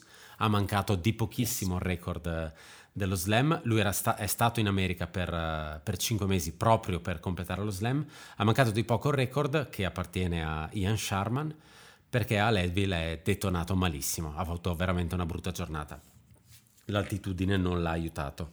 Eh, segnalo la fibbia di Old Dominion è veramente brutta, quindi se dovete andare a fare una gara sì, non scegliete anche la Old gara, Dominion, anche Old Dominion va detto, non è bellissima, eh, non importa se, eh, se, c'è questa cosa da Take Me Home, Country Roads, eccetera, questi paesaggi mistici della, della North Virginia. Um, I vincitori di quest'anno sono Chad Lasseter, eh, parente di eh, di Lasseter, quello di, della Pixar? No, ovviamente no, perché esatto. ha una S in meno. e Caitlin Kasich, eh, 18 ore per uno, 21 per, per l'altra. Eh, cos'altro da dire? Recenti, non recenti, all'interno del record, e poi smetto di parlare di Old Dominion perché secondo me veramente interessa solo a me, eh, all'interno del grande slam dei, dell'ultramaratona americana troviamo anche il nome ovviamente di Scott Jurek, Anne Trayson, Ian Torrance, Paul Terranova, un altro che secondo me ha un cognome fantastico, Ricky Gates, Chrissy Moll e Darcy Africa, eh, che ora conosco, conoscete come Darcy PCU, eh, più fa- famosa esatto. perché partecipa credo ogni anno a Hard Rock e va bene o male quasi sempre a vincerlo e ha il cognome impronunciabile. Passiamo a uh, una gara che menzioniamo, uh, non per poco rispetto, ma eh, solitamente è fuori dal nostro radar, che è Scenic Trail, che si svolge nella parte sud della Svizzera, eh, zona Lugano. Infatti la partenza e il cuore della gara è Capriasca, appunto. Eh, ci soffermiamo su Scenic Trail 119 km, in quanto i coniugi Stanley sono andati a... Um, percorrerla, a correrla e a vincerla pur eh, iscrivendosi praticamente il giorno prima perché sia Sabrina Stanley che Avery Collins erano uh, iscritti a um, Marathon du Mont Blanc 90 km eh, che è stata cancellata per maltempo quindi trovandosi, trovandosi in zona hanno cominciato a eh, buttare su stories, stories su Instagram chiedendosi se avrebbero potuto fare in zona e, Ehm, l'avevo vista proprio nel, nel weekend di, di Lut. Ah, a proposito, Marathon du Mont Blanc, altra gara che casca in quel periodo, e anche Scenic Trail. E, ehm, direi che lo switch è andato decisamente a buon fine in quanto entrambi appunto si portano a casa la vittoria.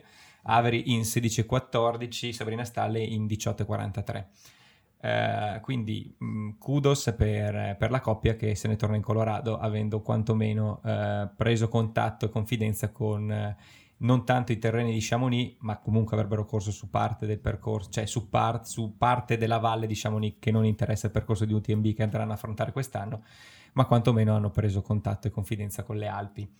Rimanendo sempre in terra coloradina, eh, menzione per una gara che eh, anche questa non è proprio nei, nei nostri radar, radar, soliti, che è la San Juan Solstice 50 Mile, che si svolge ovviamente nelle montagne di San Juan, quindi anche lì siamo zona Durango e Silverton, casa dei, dei summenzionati coniugi Stanley.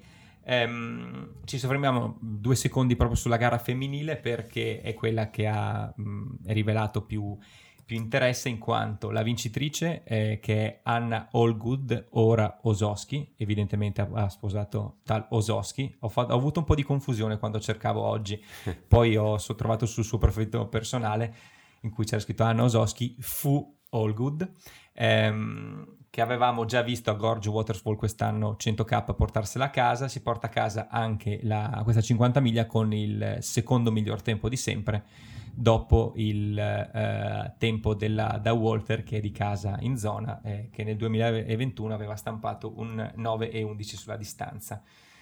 Secondo posto per Claire Gallagher, anche lei di zona, terzo, terzo posto per Hilary Allen e onestamente per quanto io conosca appunto eh, chi è di zona chi meno Hilary Allen non ho mai capito onestamente di che zona sia nel senso che ha ehm, bivaccato per un po' di tempo eh, in zona Boulder quindi sempre Colorado e, e ora si, se la gira un po' in Pinarello e, e o sul van perché eh, va di moda soprattutto negli Stati Uniti spostarsi in van. Quindi avevamo, ci faceva piacere appunto menzionare anche, anche, questa gara, visto che appunto la partecipazione femminile è stata di assoluto riguardo e rispetto. Hashtag Van Life. Prim- Van prima Life, di eh, esatto. finire e concludere con le ultime due gare, ehm, una, un, una, breve news. Fuori qui sta venendo giù l'impossibile, sta tuonando. Quindi spero che il mio microfono effettivamente riesca a reggere, nel senso del riesca a far sentire la mia voce, non le botte che sta tirando giù. Però la cosa Ah, ecco perché i flash. Vedevo lampeggiati, ho detto finalmente è, arrivata, no, finalmente è arrivata sì, la Bigos sì. a casa di Ale, invece no. No, sta tirando giù delle mine clamorose, quindi a un certo punto presumo che in registrazione arriveranno anche i botti. Se mi vedi cadere dalla sedia è perché uno è stato particolarmente forte. Ok, eh, l'hai accennata poco tempo fa, brevemente. Beh, sì, l'hai accennata brevemente, eh, Marathon de Mont Blanc, 90 km, è stata annullata e quindi non ne parleremo. Eh, passiamo alla gara successiva. No, sto scherzando. Avrei dovuto lasciare una pausa più lunga. E no, cioè, si è corsa solo la, la gara breve. Breve, la, la, la maratona, effettivamente. Ehm, interessante perché comunque dal punto di vista femminile a vincerla è stata Sara Alonso, che avevamo già visto a Zegama con, una, con un finale folle che aveva fatto e dove si era andata a prendersi il, il terzo posto. Chiude in 4 ore e 14 minuti, secondo posto per Caitlin Fielder dalla Nuova Zelanda e terzo per Dani Moreno, statunitense. Uh, seconda e terza 4,20, 4,21, comunque molto molto attaccate. Fabiola Conti, anche qua, esattamente come a Zegama, aveva cominciato molto bene, ha chiuso in settima posizione, è andata un po' a perdere verso, verso il finale. Per quanto riguarda la gara maschile, assoluto dominatore è stato Jonathan Albon, eh, lui conosce molto bene la zona, visto anche le, eh, vit- la vittoria OCC.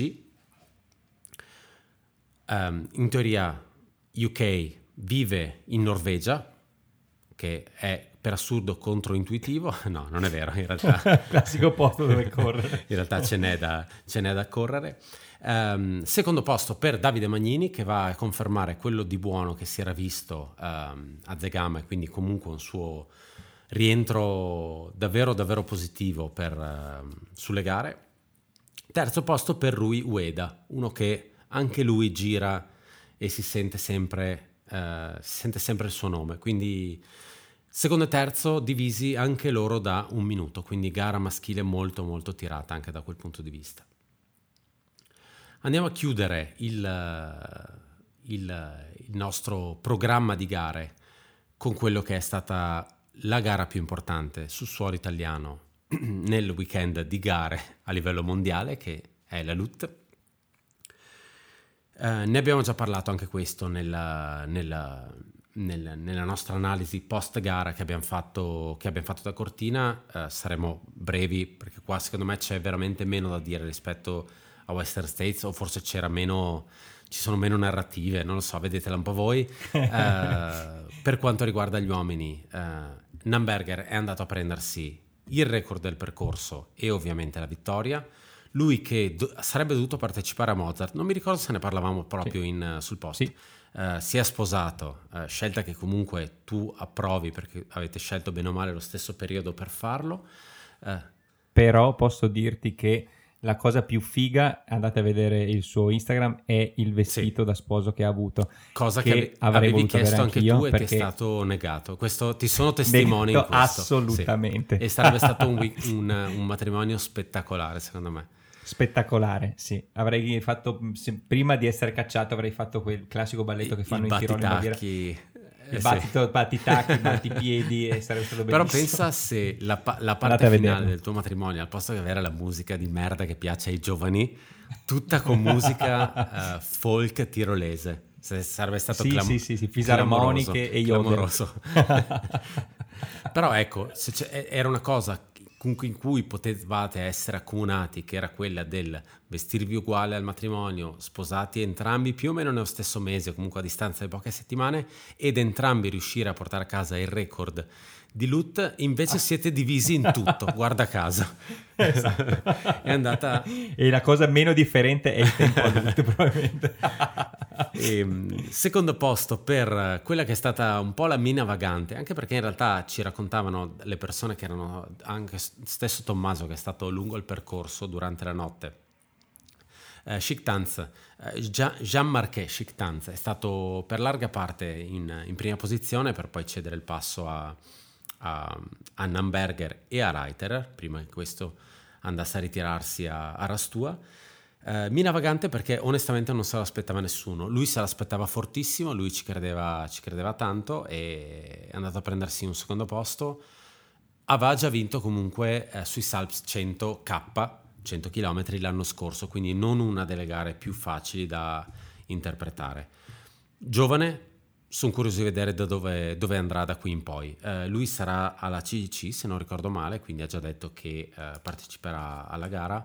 Molto molto curioso e voglio vedere cosa, cosa, riuscirà a portarsi a casa. Terzo posto, una conferma per Jiansheng Shen, che va bene o male a confermare quello che di buono avevamo già visto eh, qualche anno fa quando si era posizionato a pochi minuti dietro eh, dietro Tollefson. Tollefson che se non ricordo male fa, aveva fatto proprio la discesa da Croda Lago eh, in modalità inseguimento, sapeva che Shen era dietro di lui e infatti non era arrivato poi dopo, dopo tanto sul traguardo. Um, Direi che eh, Namberger è il nuovo che avanza nel sì. mondo del, a livello internazionale del trailer perché 2021 è in cui mh, si è mostrato al, al suo pubblico sia qui che a UTMB che a Madeira nella sua versione autunnale eh, è andato a riconfermarsi con un tempo strabiliante con condizioni sicuramente ottimali ma un po' particolari quantomeno a livello di, di acqua e il tempo ha aiutato sì. cioè il meteo ha aiutato come, come tempi però tornare da... Eh, ecco, non è andato a Mozart perché causa Covid, ah, non sì, mi ricordo vero, se l'avessi vero, detto no, causa detto, Covid. Vero, tornare e, e, arrivare così in spolvero e riuscire a abbattere il proprio record e abbattere il muro delle 12 ore è stata, è stata tanta tanta roba. E mm, mi spaventa, tra virgolette, il fatto che per, cioè, da quando abbiamo cominciato a seguirlo, a farci caso, non ha sbagliato una gara in cui si è presentato, per cui nessuno probabilmente sper- cioè, puntava sul primo posto a UTMB, però portarsi a casa un quinto posto è, è, è clamoroso. Quinto? Sì, mi pare quinto. Non mi, mi ricordo, quinto. comunque. Sì, sì, avevamo già guardato e... perché era quinto lui e... Uh, e sesto Pomaré? No, sesto era... forse era quarto Pomaré e sesto uh, l'altro francese... No, Jean Chefran, forse sì, non mi ricordo chi. Comunque sì, secondo me è quinto posto un hamburger. Quinto posto un Adesso vorrei portargli malissimo dicendo, secondo me ha la possibilità di fare un ottimo UTMB, se, se ha intenzione di correrlo. No, e non, non, mi stupirei yes. di vederlo più avanti in classifica, mettiamola così. Non sarebbe a questo punto più sì, una sì, sorpresa. Sì, anche perché, ripeto, guardavamo gli split e dello scorso anno e credo che si sia ripetuto anche quest'anno, eh, la parte un po' più eh, meno corribile ma di salita è quello che, in cui lui fa la differenza, dove deve sbacchettare e tirare fuori la, la cattiveria teutonica, gli, gli, va decisamente, gli va decisamente bene. Sì, assolutamente. Per quanto riguarda le donne, una riconferma che è quella di Mimi Kotka, va a riprendersi eh, il primo posto, tempo più veloce leggermente più veloce. No, l'anno scorso è stata leggermente più veloce, di una ventina di secondi. Ma è arrivata terza? L'anno sì. scorso? Sì, sì, sì, ah, okay. nel 2021.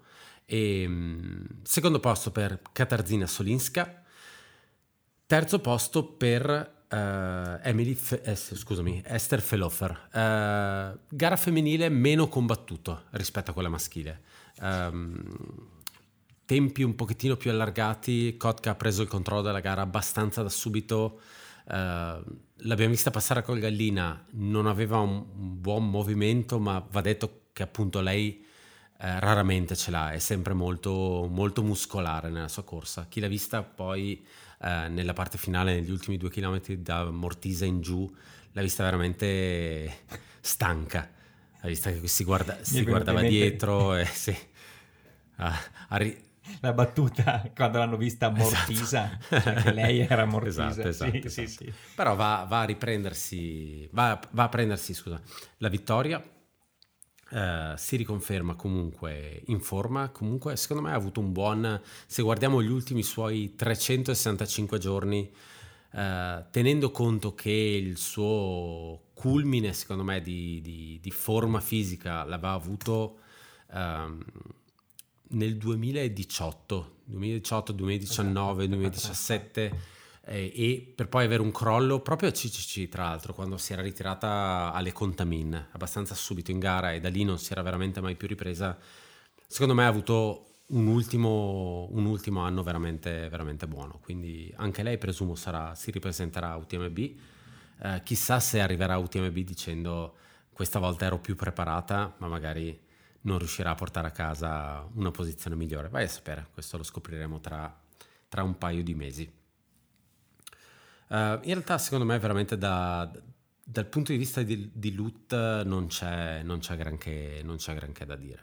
Uh, Direi sì di andarsi ad ascoltare il, il podcast precedente di, più, di Ambaco. Più che altro perché erano veramente considerazioni, considerazioni a caldo, uh, quello veramente a distanza di dieci giorni, un po' meno, uh, mi è rimasto veramente poco attaccato. Uh, secondo me la gara maschile è stata aveva veramente un, un, parterre molto ampio, ma è stata molto poco combattuta. E anche a Colgallina li abbiamo visti passare tanto sgranati. Uh, e da lì le posizioni bene o male non sono mai cambiate. E, come al solito, sì, se, segnalati i vari uh, posizionamenti italiani buoni, uh, Cucco e Mastrotto in dodicesima e tredicesima posizione Ainal inossidabile in settima posizione mi pare, non me lo sono segnato però è una garanzia però questo botto si sente sicuro in registrazione. Perfetto.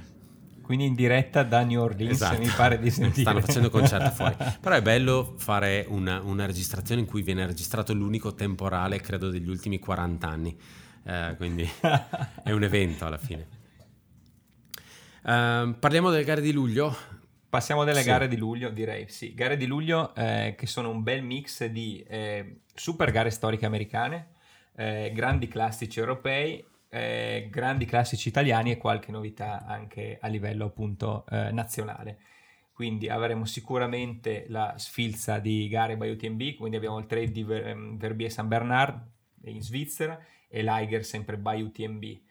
Uh, passiamo al di là dell'oceano, quindi Silver Rush 50 Mile che è uh, del circuito di, di, Leadville, a cui appunto vedremo uh, Tim Tolerson probabilmente. Anticipazione, anche se eh, sappiamo che... Anticipazione, mi ha appena, tweet, mi ha appena mandato Whatsapp, ci sono, scritto, appena sveglio la mattina eh, Pike, Pikes Peak, Cascade Crest, Tao Rim Trail, Badwater, che è una gara che eh, capiamo poco, ma eh, direi che è folcloristica, per cui ha senso. È talmente citarla. assurda che ha il suo fascino, mettiamolo così. esatto. E ehm, sicuramente quella su cui verrà catalizzata la nostra attenzione sarà eh, Hard Rock di quest'anno con eh, in griglia di partenza François Daen e Kylian Jornet fra i molti. Uh, controllate bene il um, Instagram di Kylian e di Normal perché Kylian sta cercando un pacer per gli ultimi 10, quindi, delle ultime 10-15 miglia. Mi fa sorgere due domande. A, chi cazzo vuoi che scriva mi offro io? Cioè, anche perché chiedono di non avere un passo troppo e... veloce e dico, ma chi ma cazzo ha un passo troppo che, veloce? Dici che bisogna mandare un curriculum o...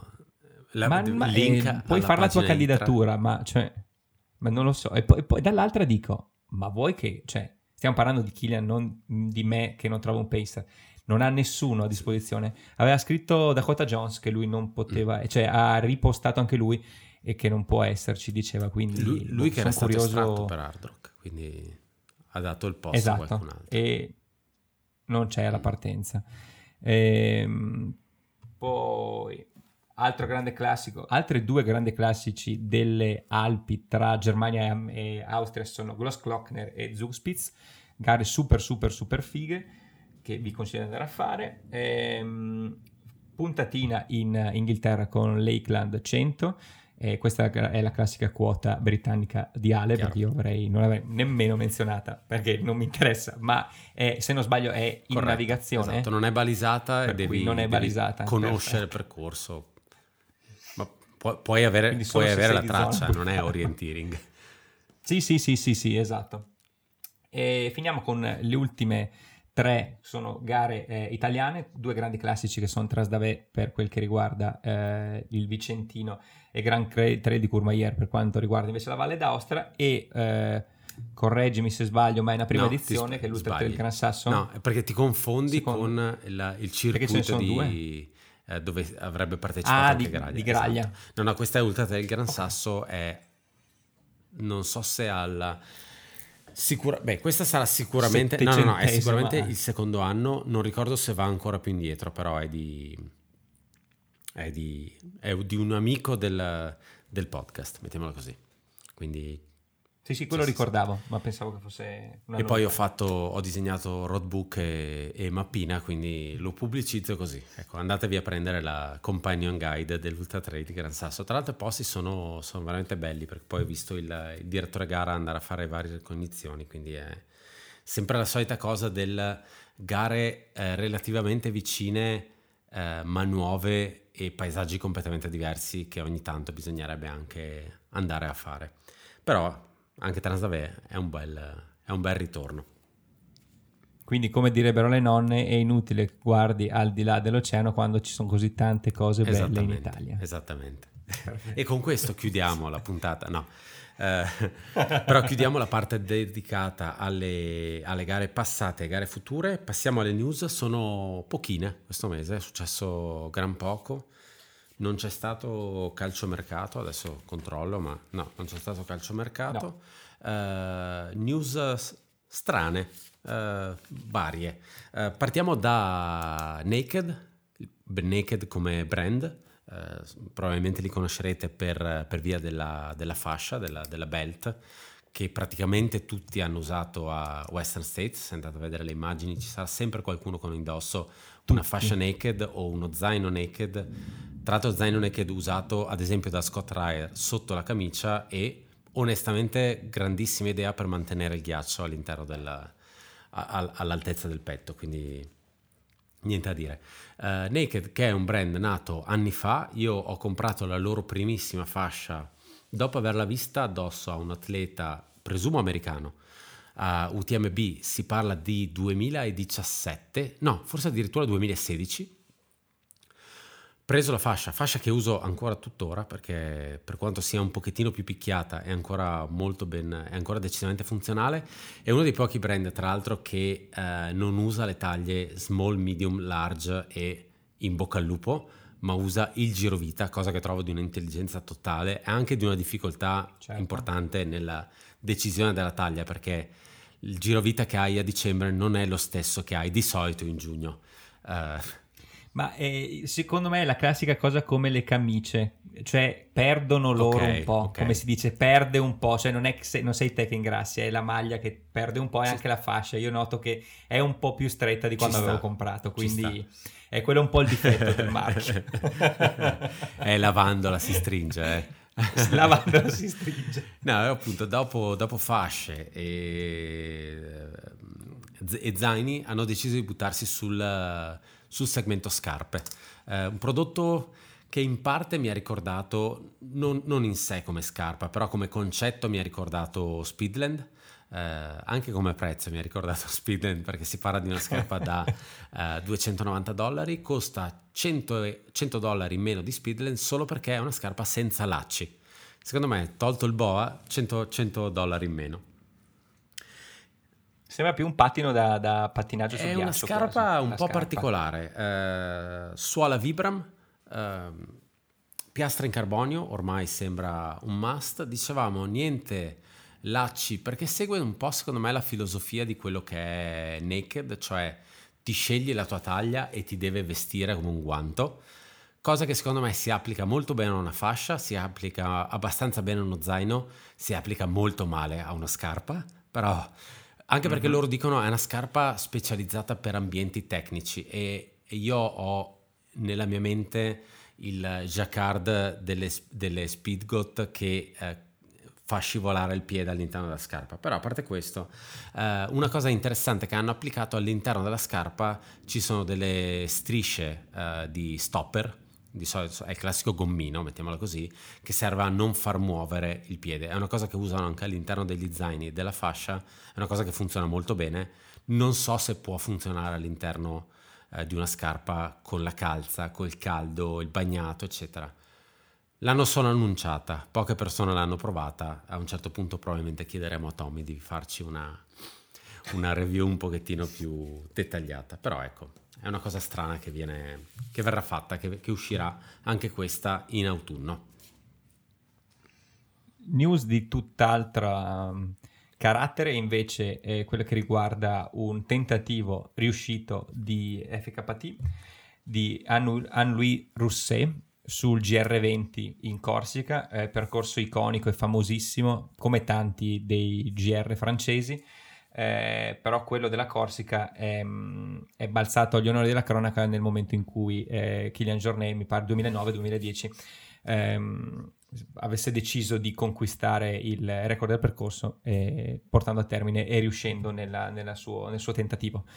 La Rousset si porta a casa i 160 km con 12.000 metri di dislivello in un giorno, 11 ore e 50 minuti, il che ben rappresenta il fatto che sia veramente di una tecnicità e di una complessità notevole. Se andate a guardare sul sito di Fast and Snow Time trovate solo eh, la categoria supported. Penso che l'unsupported sia eh, impraticabile e impossibile. Se già ci vogliono 35 ore per farlo supported, non mi immagino eh, quale, può- quale possa essere il risultato senza portarsi nulla, anche perché Corsica non è proprio, dici Corsica, non dici eh, Mm. fiumi a go-go, anzi, e soprattutto in una stagione eh, come questa. Eh, record abbassato di ben 6 ore, quindi tentativo riuscito in maniera egregia. La Rousset è atleta Scott. E, diciamo che è più il, l'FKT a livello maschile che appunto è stato più interessante o che comunque ha destato più la curiosità di noi, di noi appassionati di, di trail running. Ora come ora pensavo che Daen avesse ancora il record mentre è tal Santelli o Santelli, perché Francese, comunque non si sa mai. non so se siano corsi o francesi ed è meglio non abbinare i corsi a- alla Francia, quindi manteniamoci su francese, Santelli. Daen ha il secondo miglior tempo, Peretti o Peretti per l'appunto il terzo e Kilian eh, il quarto, ma appunto parliamo di 10-12 anni fa. Sì, io ero convinto che Giornet l'avesse fatto tipo 5-6 anni fa e sono andato a vedere 13 anni fa, la cosa mi ha un po' stupito, ma ci sta, secondo me era in quella fase di Killian dove lui provava, era la prima fase, il pre-summit of my life, cioè vado a prendere quando aveva fatto il giro del, del lago di Taue, eh, Taue, ecc- eccetera, Trail. eccetera, eccetera. Quindi sì, 2009 ha assolutamente senso, anche perché poi 2010 ha fatto la sua prima, prima western, quindi... Schiaffone, E news molto breve perché non verrà, non daremo altre parole a riguardo. eh, è stato presentato un nuovo sponsor di UTMB World, quindi eh, di tutte le gare che fanno parte di, eh, del circuito UTMB ed è Camelback. Vanno- è una riconferma, alla fine è stato sponsor anche degli ultimi anni. eh, presumo ci abbiano impiegato quel- quei 2, 3, 4, 12 mesi in più per riuscire a chiudere il contratto perché UTMB è passata da eh, ci devi dare 10 a ci devi dare 100, però Camelback ha detto ok, ci sono. E quindi anche quest'anno i- le, le fontane d'acqua di UTMB saranno sponsorizzate Camelback e, e probabilmente i giornalisti riusciranno ad avere una borraccia allo stand se hanno abbastanza pazienza e, per ascoltare la storia dell'orso.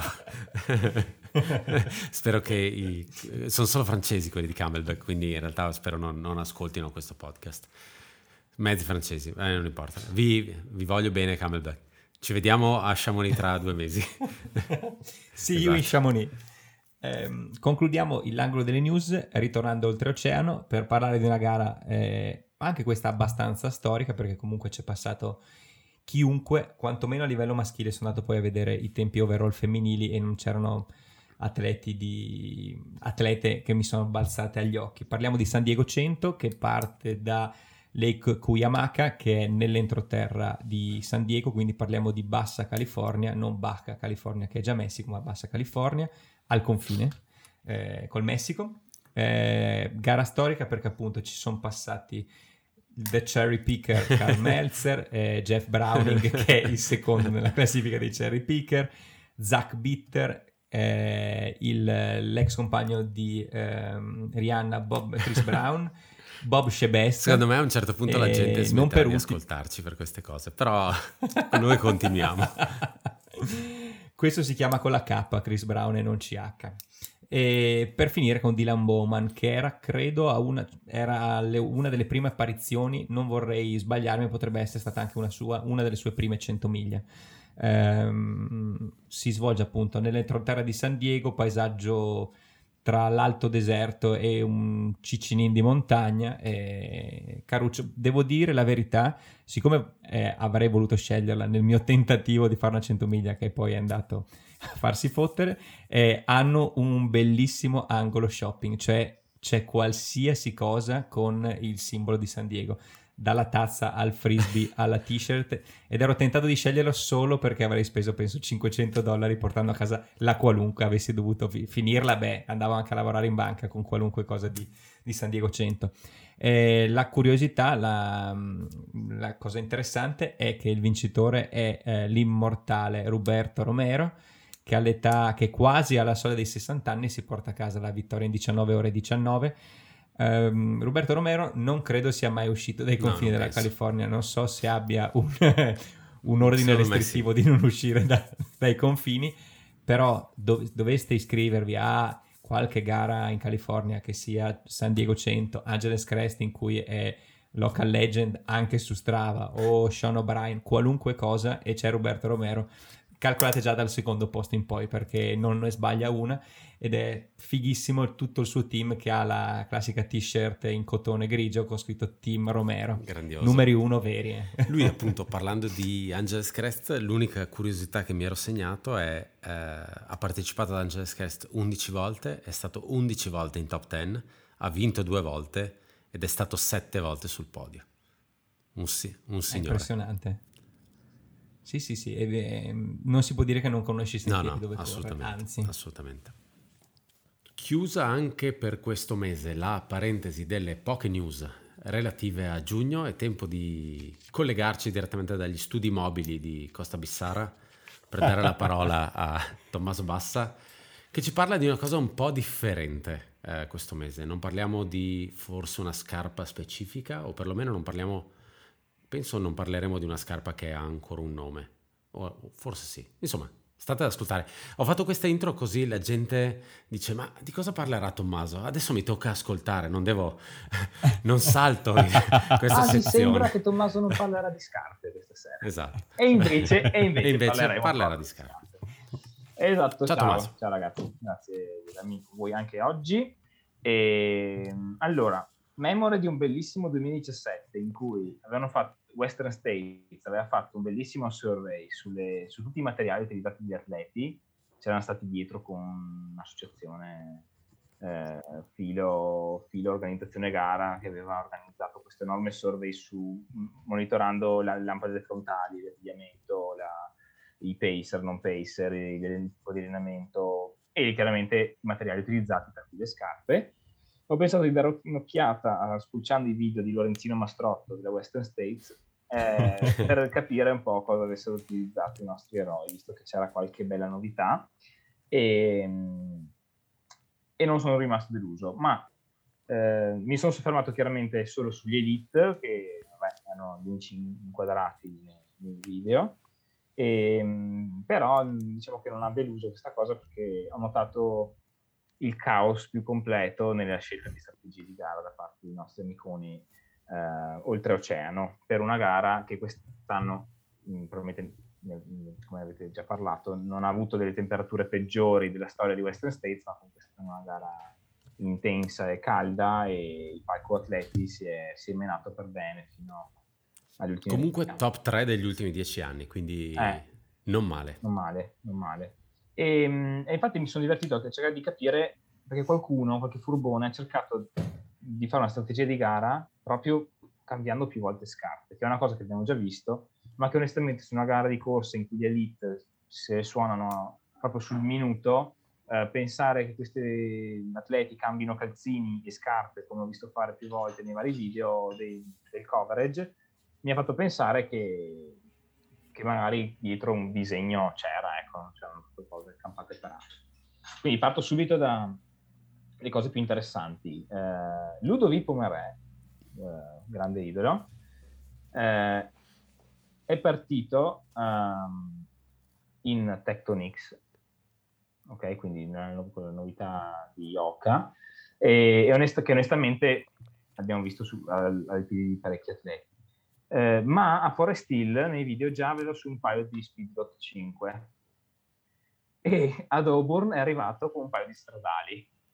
Non so se da qualche parte abbia cambiato anche un quarto paio di scarpe, però tre paia di scarpe, niente male, complimenti, complimenti. Tra l'altro nessuna di queste scarpe è riuscita a cambiare il suo modo imbarazzante di correre, ma lui non lo sa ed è andato veramente forte anche stagione quindi bravo come re. Quindi scarpa con la piastra, scarpa da trail semplice, scarpa da asfalto veramente eh, basica, ecco, perché fosse una bella scarpa, in realtà la Max è una scarpa veramente basica. Ma Ox è quasi, secondo me, riuscito a far di meglio, perché è partito con la speed, e a Forest Hill è ripartito con delle Carbon X, quindi con una scarpa da strada, stradale, in, con piastre in carbonio, infatti li sentiamo spesso dire quando fanno le interviste che quando fanno tutti i passaggi dopo Forest Hill, Cal 1, Cal 2, loro parlano sempre di una sezione veramente veloce a scendere, probabilmente avranno deciso di mettersi su un paio di scarpe ehm, da strada lisce, con una bella piastra in carbonio, per guadagnare qualcosa, non so se lui cosa, e, e Araki Chunky già aveva su un paio di Rincon, che sono delle scarpe basiche da strada, totalmente lisce, con cui è arrivato quindi anche, anche per lui tre bei paio di scarpe. Ok? E altre cose interessanti, le scarpe stradali non le hanno messe su solo i maschili, ma le abbiamo viste i piedi anche delle donne perché eh, Ruth Croft ha terminato con un paio di Adios eh, ehm, Pro, che è una scarpa con piastre in carbonio dei record, insomma, su strada da maratona. E vederle ai piedi all'arrivo sulla pista di Auburn è stato un segnale che, insomma, la, la, scarpa con la piastra sta iniziando a entrare sempre di più anche tra gli elite, non viene vista solo come un, un dispositivo di marketing per, per uh, i tapascioni che vogliono andare più veloce o pensare di farlo, ma anche la, mm, eh, riprendo la, il nome, Katie Asmuth, uh, aveva su un paio di stradali uh, con piastra, sempre Adidas, con una un battistrada totalmente assente e li aveva su già uh, come si chiama il passaggio prima di Forest Hill in cui hanno la prima assistenza? Eh, eh, ancora prima. Robinson già Flat. Eh, Robinson Flat. Il cinquantesimo li aveva già su quindi, e li abbiamo visti anche all'arrivo quindi probabilmente si è fatta l'intera gara con delle scarpe stradali quindi un bel trend che sta, che sta partendo. Menzione d'onore a Scott Trier che le scarpe non gliele danno e quindi decide che le Speedgoat 5 non vanno bene e corre la gara con le Speedgoat 4, lo chiameremo l'eroe dei due mondi perché è conservatore dal punto di vista delle scarpe ma innovatore dal punto di vista delle vesti portaghiaccio. Io, io sono con Scott, 100%. team, team 98% diciamo. E, um, interessante, mi piaceva solo sottolineare Tollefson ha optato per una Challenger tutte le durate della gara e anche Peterman ha usato una Speedway 5 tutte le durate della gara. Anche tante donne, hanno, a parte la Croft, appunto, che ha fatto un, sicuramente due, due, cambi di scarpe eh, e, ha, e, ha, deciso di terminare quella stradale. E, ehm, mh, nota a margine, eh, Cody Linder forse l'unico con dei prototipi a occhio, perché vede le Scott nuove. Eh, indefinibili dalle foto, e, però mi è sembrata una nuova Scott da Ultra, insomma qualcosa di un po' più spesso, magari poi cercheremo foto più avanti appena renderanno dico qualcosa in più.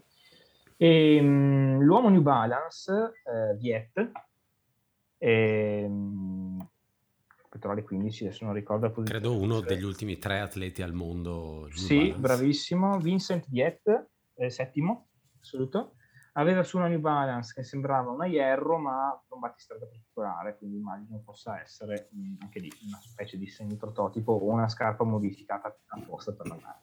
Comunque tanto di cappello perché eh, l'ha fatto arrivare in top 10, cioè, insomma ci ha messo del suo sicuramente.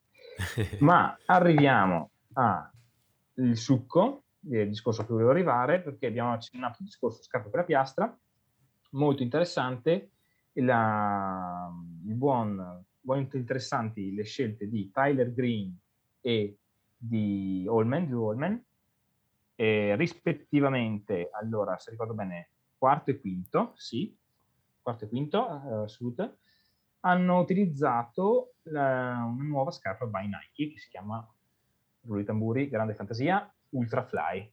ok, dopo le Vaporfly, che è una nota e famosissima scarpa da strada eh, che ha aiutato Kipchoge nei primi tentativi eh, del, del, sub due ore e l'Alpha Fly che gli ha permesso di fare l'evento a Vienna in cui ha battuto il muro delle, delle due ore in maratona, Ultrafly pare che sia il primo vero tentativo di Nike di portare la tecnologia delle scarpe con la piastra sul trail. Dico pare perché abbiamo parlato di Zegama giusto il mese scorso, che chiaramente sì. non è una scarpa con piastra, eh, ma era la prima che montava l'innovativo materiale ammortizzante delle scarpe da strada, ma Ultrafly, eh, la rivoluzione di Ultrafly è che è una scarpa 100% racing, invece di Gama stiamo capendo adesso dagli ultimi contenuti che è una scarpa da allenamento per tutti e anche gara per qualcuno. Questa Ultrafly è diventata subito oggetto di discussione perché allora uh, si presenta benissimo, tra l'altro vedendola ai piedi di, di Tyler Green si vede proprio che ha, ha, un bel profilo alto, quindi ha tutti gli effetti una bella scarpa da ultra. Sembra molto morbida e pare, leggevo su un forum, che siano riusciti a, a incapsulare il, lo Zoom X di cui parlavamo appunto il mese scorso in un film veramente leggero, quindi la scarpa non ha assunto, non ha modificato le sue proprietà elastiche, è rimasta una scarpa veramente reattiva. La piastra in carbonio è completa all'interno, mi lascia un po' perplessa la tomaia che è ispirata, la Vaporwave è un brevetto di, di Nike, è ispirata da alcune stradali che hanno fatto successo ma che n- non brillano per tenuta del piede in particolare, cioè molto libera. Ecco. Ha un trattamento ripstop che quindi fa, fa scivolare via l'acqua, non è impermeabile. Quindi secondo me Tyler Green si è bollito i piedi. Infatti è arrivato, è arrivato con le Zegama. Andrew Holman invece ha avuto il buon cuore di arrivare con le stesse scarpe con cui è partito. Eh, comunque, bella, bella novità. Eh, onestamente la vedo come una scarpa performance, probabilmente, visto che Nike fa le cose fatte bene, sarà veramente divertente. Eh, parlano di primavera 2023 per la distribuzione, quindi c'è da aspettare ma è veramente un prodotto interessante ed è il concetto di chi si è inventato la scarpa con la piastra funzionale. Quindi immagino che avranno fatto le cose fatte bene. Chissà se anche sul comparto suola saranno riusciti a smentire anni e anni di brutte recensioni, ma mi as- non mi aspetto niente. Dal, dalle poche foto che ho visto circolare sembrava veramente tastellatura minimissima, sì, fatta proprio per, batti, cioè per sentieri eh, zero tecnici, molto, molto da correre, molto da western. Mi ricordo male o eh, appunto parlavamo già delle scarpe usate da Tyler Green l'anno scorso proprio per western, sì. che erano questi prototipi sì. un po' strani. Sì, È molto, possibile che fossero... Molto alte, sì esatto. Adesso che le ho viste delle... e mi sono confrontato le foto dell'anno scorso, anche quelle di PS stessa, ah, le foto del prodotto di quest'anno, ho proprio visto che il disegno è quello, um, sembravano più bifi l'anno scorso, più spesse, quest'anno invece di, a vedere dalle foto sembravano in realtà basse, sembravano quasi delle Pegasus Trail vecchie, in realtà viste a western ho capito che è una scarpa alta, non ho nessun dato di stacchi da terra, di drop, però il bello è che vedere finalmente la tecnologia stradale che arriva al 100% su trail eh, fa ben sperare perché vuol dire che hanno trovato la quadra. Dico fa ben sperare perché l'abbiamo vista utilizzata effettivamente in una gara dove hanno fatto dei piazzamenti, sicuramente la scarpa ha funzionato. Vedremo poi tra un anno quando escono cosa, cosa ci riservano. Mm, parlano anche di un compound completamente rivisto per la sola, però vediamo, secondo me no. Che, sì, anche perché più che altro è stata la, la, loro dichiarazione, se non ricordo male, per abbastanza per tutte le scarpe che hanno fatto uscire ultimamente, quindi... Sì, sì, sì. E, ehm, come, sì, l'unica similitudine che esiste al momento c'è la tecnologia simile già uscita, è Saucony, come scarpa con piastra con queste caratteristiche, diciamo, definite, però sta uscendo adesso, l'abbiamo vista sulle piedi di qualche atleta e, e, vedremo come funziona, si chiama Endorphin Edge, eh, la si riconoscerà sui sentieri perché è di un rosa terribile, eh, tutta, totalmente rosa, 100% rosa. E vedremo, l'abbiamo vista a Gorgi Waterfall, mi pare che il secondo classificato, o il terzo, no il terzo, e, ehm, è il primo utilizzo vero che è uscito sui social. E vediamo se, se si faranno la guerra o se questa avrà la solita spanna sopra che Nike ha sempre avuto sui brevetti. Questa cosa... nessuno invece ha adottato la strategia uh, Placerai di eh, cambiare le scarpe con scarpette da pista per fare gli ultimi 200 no, metri con le scarpette. No, il, forse il peggiore...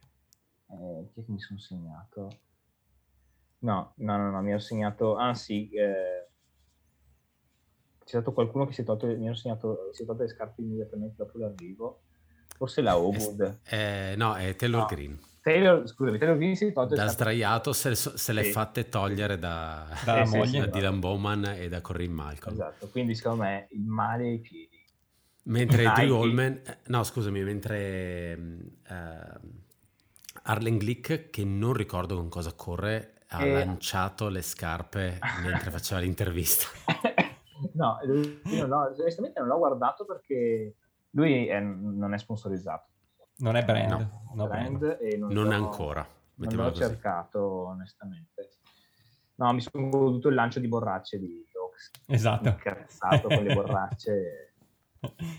Quello è stato uno spike notevole alla Gronkowski roba, roba, di football, però è, spat- è, stato veramente uno spike notevole. E foto, secondo me, del, non dell'anno, ma sì, foto che sì. da, da, usare assolutamente nei social, quindi gran foto per quella. Come tutti gli atleti di Oca che ora possiamo sovrapporre all'alba e ai tramonti. Esattamente. No? Possiamo inserirli in ogni foto. Credo eh, miglior idea di marketing della storia, nel senso sono stati graziati dal meteo, però le foto in cima all'escarpment con quella divisa erano la perfezione. Poesia. I, eh, I, colori erano perfetti. E tra l'altro c'è anche una foto di Camilla Aaron che ha i capelli al vento con tutta la luce del sole dietro. Fantastico. Anche perché lei aveva anche i manicotti. Secondo me le divise donna erano molto più belle delle molto divise uomo. E... Però di primo impatto fa un po' cagare la divisa. Adesso la amo. Non so se Secondo me è, è una di quelle cose che è figa se ce l'ha uno che va anche forte. Che sì, sì, sì, esatto. Me la metto addosso io e la gente dice ma come mm. cazzo è vestito quello? Premio, Cavate, premio ma, come, ma come ti vesti? Penso che l'avrei dato invece a, a Eisen che in Salomon, vestito Salomon non si può vedere è vero, no, è verissimo. No, no. Eh, non so se è una questione di abitudine per averlo visto Oca per dieci anni, ormai qualcosa meno, però sì, è, è, è onestamente brutto. Non è brutto da vedere, è sbagliato, cioè ti sì, rendi sì, conto sì. che c'è qualcosa che non va. Assolutamente. E anche lui se ne è reso conto, tra l'altro, infatti dopo 85 miglia ha detto non ce la faccio più, qualcuno mi porti un completo Oca, finisco la gara così e non gliel'hanno portata. Ecco, per, quindi direi che come mh, analisi chiaramente niente di che, però è tutto. E non vi tedio con recensioni questo, questo mese. E attendiamo le richieste della gente. Devo, devo ricordarmi di risponsorizzare il, il, form dove la gente può richiedere eh, review specifiche Uh, è sempre online, è sempre aperto. Forse agosto non è il mese migliore per uh, uscita di nuovi modelli Ma. di scarpe. Presumo che adesso il grosso sarà settembre-ottobre, ottobre mi pare sia sì, le grosse uscite la possibile questa... data di uscita di normal. Ma in realtà la, uh, la full winter nei negozi parte proprio da agosto, quindi quando ti dicono che mm. scarpa arriva nei negozi come novità, full winter ad agosto probabilmente qualcuno arriva. Eh, se non è agosto e settembre. Come persona che lavora in un negozio, eh, quanto sono contenti i negozianti di avere una scarpa da uomo completamente rosa da vendere? Guarda, allora, Saucony Endorphin Edge è proprio una scarpa in lancio adesso con Winter, non vediamo l'ora di arrivare in negozio, però sarà quella scarpa che smadonni per riuscire a vendere, come quando eh, la Catamount è uscita. Esatto, esattamente, esattamente. Scarpa clamorosa, clamorosa, ma che ha fatto una gran fatica perché era bianca e azzurra. Era bianca. Eh, poi, mio parere assolutamente spassionato eh, e sincero, i colori successivi alla bianca e azzurra erano terribili. Hanno... Però è scarpa rosa e scarpa da cambiare a Mortisa poco prima di arrivare no, secondo me guardati, eh, sì. E lì è figurone, lì è figurone. Sulla Gorge Waterfall, il recap, tra l'altro sto aspettando quello di, di Western, spero lo faccia, perché sono qua che continuo a fare check su YouTube. Non, non, non... Stavano seguendo un atleta che ci ha impiegato sì. un po', quindi credo ah, abbiano un sacco sì, di footage. Penso che la serie arriverà fra un e, po' di ehm, anni. Sì, comunque la, se guardate quello di Gorge Waterfall, vi fate un'idea della, di questa scarpa di Saucony bellissima. Eh, quella arriva adesso e poi, sul, visto che doveva arrivare a maggio, ma arriverà prolungata, arriva anche la Caldera 6 adesso, tre scarpe dall'Ultra, battezzata a Lut eh, da Shiktas, il pazzo furioso svizzero che è la seconda. E, è stato il suo primo vero utilizzo su un po', cioè che ha portato un podio, secondo me ricordo bene. La, e, quella caldera, cioè quello specifico modello di caldera che è altissimo, eh, non è il primo paio di scarpe che mi viene in mente quando penso devo andare a fare una loot, però probabilmente allora, sono io a sbagliare visto i risultati. me è andata veramente la sera prima quando hanno fatto il venerdì hanno fatto la giornata con test serale con i commercianti, con i giornalisti, sì. lui era lì e gli ha detto vuoi ha detto, la, la, la uso domani. Perfetto, ma anche perché sono convinto, lui tra l'altro era praticamente senza sponsor fino a, a pochissimo tempo fa, magari l'hanno firmato. Giuro che secondo so, me gli hanno pressato a, i loghi. A Cima Banche. Gli hanno pressato i loghi veramente a ospitale perché l'hanno visto passare senza niente. Erano degli adesivi. Lui è un pazzo scatenato, l'ho visto una notte da solo correre tutto il tempo da solo, misurina dopo misurina. Mm, guarda, veramente pazzo, pazzo, pazzo. pazzo. E già che ci siamo, andatevi a vedere il suo sito, è, è un uomo man on a mission. eh, è, prendetevi degli occhiali perché leggere il testo sulla foto senza nessun tipo di, di contrasto sarà difficile, però proprio il suo statement è io ho appena cominciato a correre e il mio, il mio scopo è quello di vincere UTMB. Beh, nel 2017 qualcuno vestito da Scott Jurek era partito così a, a Western. Eh? Pensa se uh, è il, il, il, Peterman di Oaks è Chic per Walmsley. Questa cosa non so se si è capita, non so se è un discorso complesso, però pensa se il, uh, uno sì. come Walmsley sì, che sì. adesso ci prova per... Uh, eh, sono anni che ci prova e salta fuori questo Chic e va a vincersi UTMB al primo tentativo. E io vedo che rompe i bastoncini che gli ha dato François Esattamente. Benedetti da, dal Beaufort. Ur- urlando Mon Dieu. e torna a Flagstaff. Spettacolo, vedremo, vedremo dai.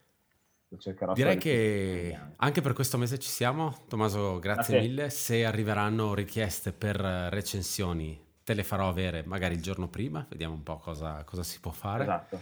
E nel frattempo, grazie, alla prossima. Grazie mille a voi. Grazie Tommy. Per l'angolo del video del mese, ehm, noi siamo come sempre esterofili e soprattutto americanofili, quindi eh, anche per questo mese abbiamo scelto, no, questo mese abbiamo deciso di affidarsi a, ai cineasti, eh, i cineoperatori di casa nostra, per cui parliamo del video del Billy Young del Vicentino, Lorenzo a.k.a. Lorenzino Mastrotto, che è mm, sempre presente quando il nipote Roberto corre e con una velocità allucinante riesce a gestire produzione e post produzione del video e a tirarlo fuori nella settimana immediatamente seguente alla gara. Ehm, direi di, cioè, che è figo vederlo perché è un, uno spaccato vero e proprio della gara per quanto comunque ovviamente lui segua il nipote e parliamo di un atleta elite però è, è presente in quasi tutti io credo i, le, le aid station i, i, punti di ristoro. Quindi se uno dovesse almeno io ho fatto così se uno dovesse avere intenzione di fare um, eh, la lutte e di capire bene o male dove si passa si prende il video di Lorenzo Mastrotto e si vede dall'inizio alla fine qualunque cosa. Poi il, um, il grandi, i grandi picchi si raggiungono nel momento in cui c'è l'incitamento ormai diventato famoso in, tutto, in tutta la community italiana che è Vai Roby, per cui sono già più di un motivo che vi abbiamo dato per, per guardarlo. È una sintesi in un quarto d'ora, sì. 20 minuti di quello che può essere una gara da 120 km, in nel particolare la luta. Tanto ora che fai notare effetti- l'effettiva velocità di produzione dei suoi video, eh, dici che dovrei fargli produrre il podcast. Gli, pa- gli passiamo tutto l'audio e poi ci pensa lui. Secondo me andre- andrebbe, sì, sì, andrebbe fa- no, sì, è sempre, sempre, veloce. E eh, on- devo essere sincero, riuscire a essere all'interno di uno dei suoi video eh, per me è sempre un grande onore. Mi è capitato un anno con l'accento e lode perché ho cominciato un filo troppo veloce, non ero ovviamente con, uh, con Roberto, ma ero una decina di posizioni dietro. E mi è capitato, ci è capitato quest'anno dove comunque facevamo parte del, del gruppo tifo di Colgallina, per cui lui era lì quando eh, è arrivato il, il, suo atleta di riferimento. Quindi... No, poi è bello onestamente anche il fatto che comunque segue tutti dal primo a, dal primo a quando sì. arriva Roberto. Quindi... Esatto. Conoscendoli sì, tutti sì, e salutandoli tutti per nome praticamente. È figura ormai iconica del, del trail italiano per quanto mi riguarda. Passiamo ai vincitori del mese. Uh, premessa, uh, forse questa è la prima volta in 10-11 puntate, 10 puntate di The Long Run eh, per cui oh, oh, sinceramente senza confrontarci saremmo andati entrambi verso un unico vincitore del mese e questo vincitore si chiama Adam e di cognome fa Peterman. Eh, abbiamo deciso di evitare di avere la grafica con entrambi Adam Peterman e Adam Peterman, anche se sarebbe stato onestamente interessante. Probabilmente, anzi, sai cosa? Falla la comunque. faccio lo stesso. Usiamo due foto diverse. E c'è Adam Peterman sotto e Quagmire sotto esatto. e, ehm, la faccio lo stesso, ma abbiamo deciso di uh, scegliere un, uh, un, vincitore del mese uh, di riserva. Parto io. Il mio vincitore del mese è Arlen Glick, atleta di Massillon, Ohio, 29 anni. La cosa che più amo di lui è che non ha nessun passato da corridore a scuola non, è, non ha fatto i 400 ostacoli, non ha fatto track and field, non ha fatto i cross country, non ha fatto niente a scuola. Ha cominciato a correre come tutte le persone dopo scuola, dicendo ah prima faccio 5, ma sì dai perché non fare 10, magari faccio la maratona, magari faccio questo, magari faccio quest'altro. Ha scoperto le 100 miglia, si è innamorato totalmente dalla distanza, tanto che praticamente ormai da 3-4 anni non fa che quelle. Eh, potenzialmente può essere, avremmo potuto considerarlo un cherry picker. Eh, nel caso abbiamo nominato questo, questa parola, questo modo di dire cherry picker più volte nella puntata e anche nelle puntate precedenti. Nel caso qualcuno non, non si fosse preso la briga di andare a cercare su Google cos'è un cherry picker, è uno che eh, è, sceglie, mettiamolo così, le, il, per dirlo in, in, un altro modo in inglese che è low hanging fruit, cioè i frutti che sono più bassi, cioè più vicini e più facili da prendere, quindi le gare un po' più facili da vincere in questo caso. Chi c'è in partenza? Esatto. Nessuno. Ah, allora vengo. In, real- in, realtà lui ha tantissime gare vinte negli ultimi tre anni. Giusto per fare un esempio, uh, Canal Corridor due volte Tuscasar 100, famosissima. Eh, strano ah, che non sia uscita non nelle, nelle nostre gare. Amstead 100, due volte Mohican 100, Burn, Burning River 100 e Avelina. Avelina non è cherry picking. Però in realtà tutte le gare che ho nominato prima sono in Ohio. Lui è un po' un, il local hero dell'Ohio. Però è local hero ma ti va anche a fare un terzo posto a Western States mettendosi in mostra in, in, una gara comunque molto combattuta, con due persone che hanno fatto una gara incredibile davanti a lui, con una persona subito dietro di lui eh, che, è stato capace di arrivare secondo l'anno scorso. Per me perde il titolo sia da cherry picking da cherry picker che da local hero, quindi io, io lo vedo come uno che veramente corre forte, predilige ovviamente gare molto corribili, in Ohio si corre, non c'è tanto da scalare e overall good guy, come dicevo prima, ne hanno parlato benissimo Aiden Hawks, ne, parla- ne ha parlato benissimo Peterman, è, è, fantastica la sua intervista su Iron Farr, molto solare, ha rischiato di tirar giù il cartellone dei tempi a Western dando una manata un filo troppo entusiasta al, al tabellone. E, niente, per me assoluto vincitore del mese, assoluto, relativo vincitore del mese, dietro l'assoluto. No label. Esattamente, esattamente. Quindi se qualcuno è all'ascolto e ha dei soldi da investire, c'è un ragazzo Arlen Glick che dall'Ohio che potrebbe sicuramente fare al caso vostro perché sicuramente il mercato di chi ascolta se dovesse avere un'azienda di riferimento, il mercato di riferimento è l'Ohio. Dice Ohio, dice anche tra l'altro bei paesaggi, quindi capisco perché non esce Però mai per dire, sua, dici Ohio, a me viene in mente Akron, mi viene in mente LeBron James, mi viene in mente Nike, mi viene in mente Nike che piace, a cui piacciono questi atleti pseudo giovani che accettano poche noccioline per Quella correre. Qualunque, quindi, esatto. Perché no? Vediamo dove finirà. Eh, la mia scelta invece del mese è molto più semplice e scontata. Quindi il primo posto maschile non potevamo scegliere perché era troppo banale, quindi la, la scelta molto più originale è stata prendere il primo posto femminile, Ruth Croft. E devo dire, la sua tenuta di gara mi ha un po' sorpreso nel senso che siccome era data già tra le favorite dalle più grandi, tra virgolette, testate, parlo di Buckle per esempio, eh, mi, mi, sarei aspettato eh, una, una, leading dall'inizio alla fine, invece con calma si è, si è, port- è sempre rimasta comunque a, a, metà della top 10 e pian piano ha, ha, scalato le marce. Visto appunto che non era il suo esordio, ma era un ritorno, una seconda volta su, sulla distanza, essersi portata a casa nel giro di due anni un secondo e un primo posto, la, la metti di sicuro nel, nell'Olimpo attuale de, di chi sa menare, soprattutto nei, dove bisogna spingere, dove bisogna correre di più. Eh, vedremo adesso come conclude l'anno perché non ne ho la più pallida idea se l'intenzione sia quella di partecipare a CCC. L'anno scorso non ci ha partecipato. Eh, se in forma, secondo me, dovesse decidere di partecipare, non credo che abbia molte eh, avversari sulla distanza. Non penso che la sua intenzione sia quella di fare UTMB, ma arriverà sicuramente un tweet ne, fra due secondi o mi tu me lo dirai. che abbia parlato di UTMB, non vorrei sbagliarmi, ma... Ecco, questo sì. mi stupirebbe molto perché non, non lo so, l'ho, l'ho, sempre vista a suo agio in terreni molto più, molto più corribili, molto più veloci. UTMB sarebbe un po' pisciare fuori dal vaso, ma ripeto, è, è, una mia banale considerazione. Visto che si era comportata tanto bene a CCC, fossi lei ritornerei a CCC, ma non sono il suo manager, non sono nessuno, quindi Ruth sei nei nostri cuori, fa quello che devi, noi saremo sempre al tuo fianco. So che ci Ha detto anche che non le interessa probabilmente tornare a Western. Ha detto che ha, ha fatto il suo, si è divertita e... Beh, in questo eh. momento l'ha detto il giorno dopo della gara, quindi insomma... No, no, ma ci sta, eh. cioè, hai fatto sì. un secondo, un primo. Ha detto ci sono un sacco di gare da fare. Lei tra l'altro è sempre in giro con il suo compagno che è Martin Gaffuri. Per una volta mi sono ricordato il suo nome, dico sempre che è lo speaker di, di UTMB, sì, esatto. che gli ha fatto anche da pacer tra l'altro per la parte finale della gara. E siamo arrivati all'angolo della birra, quindi siamo io stacco il mio microfono prima che dico cose che... E stappi esatto. una birra, esatto.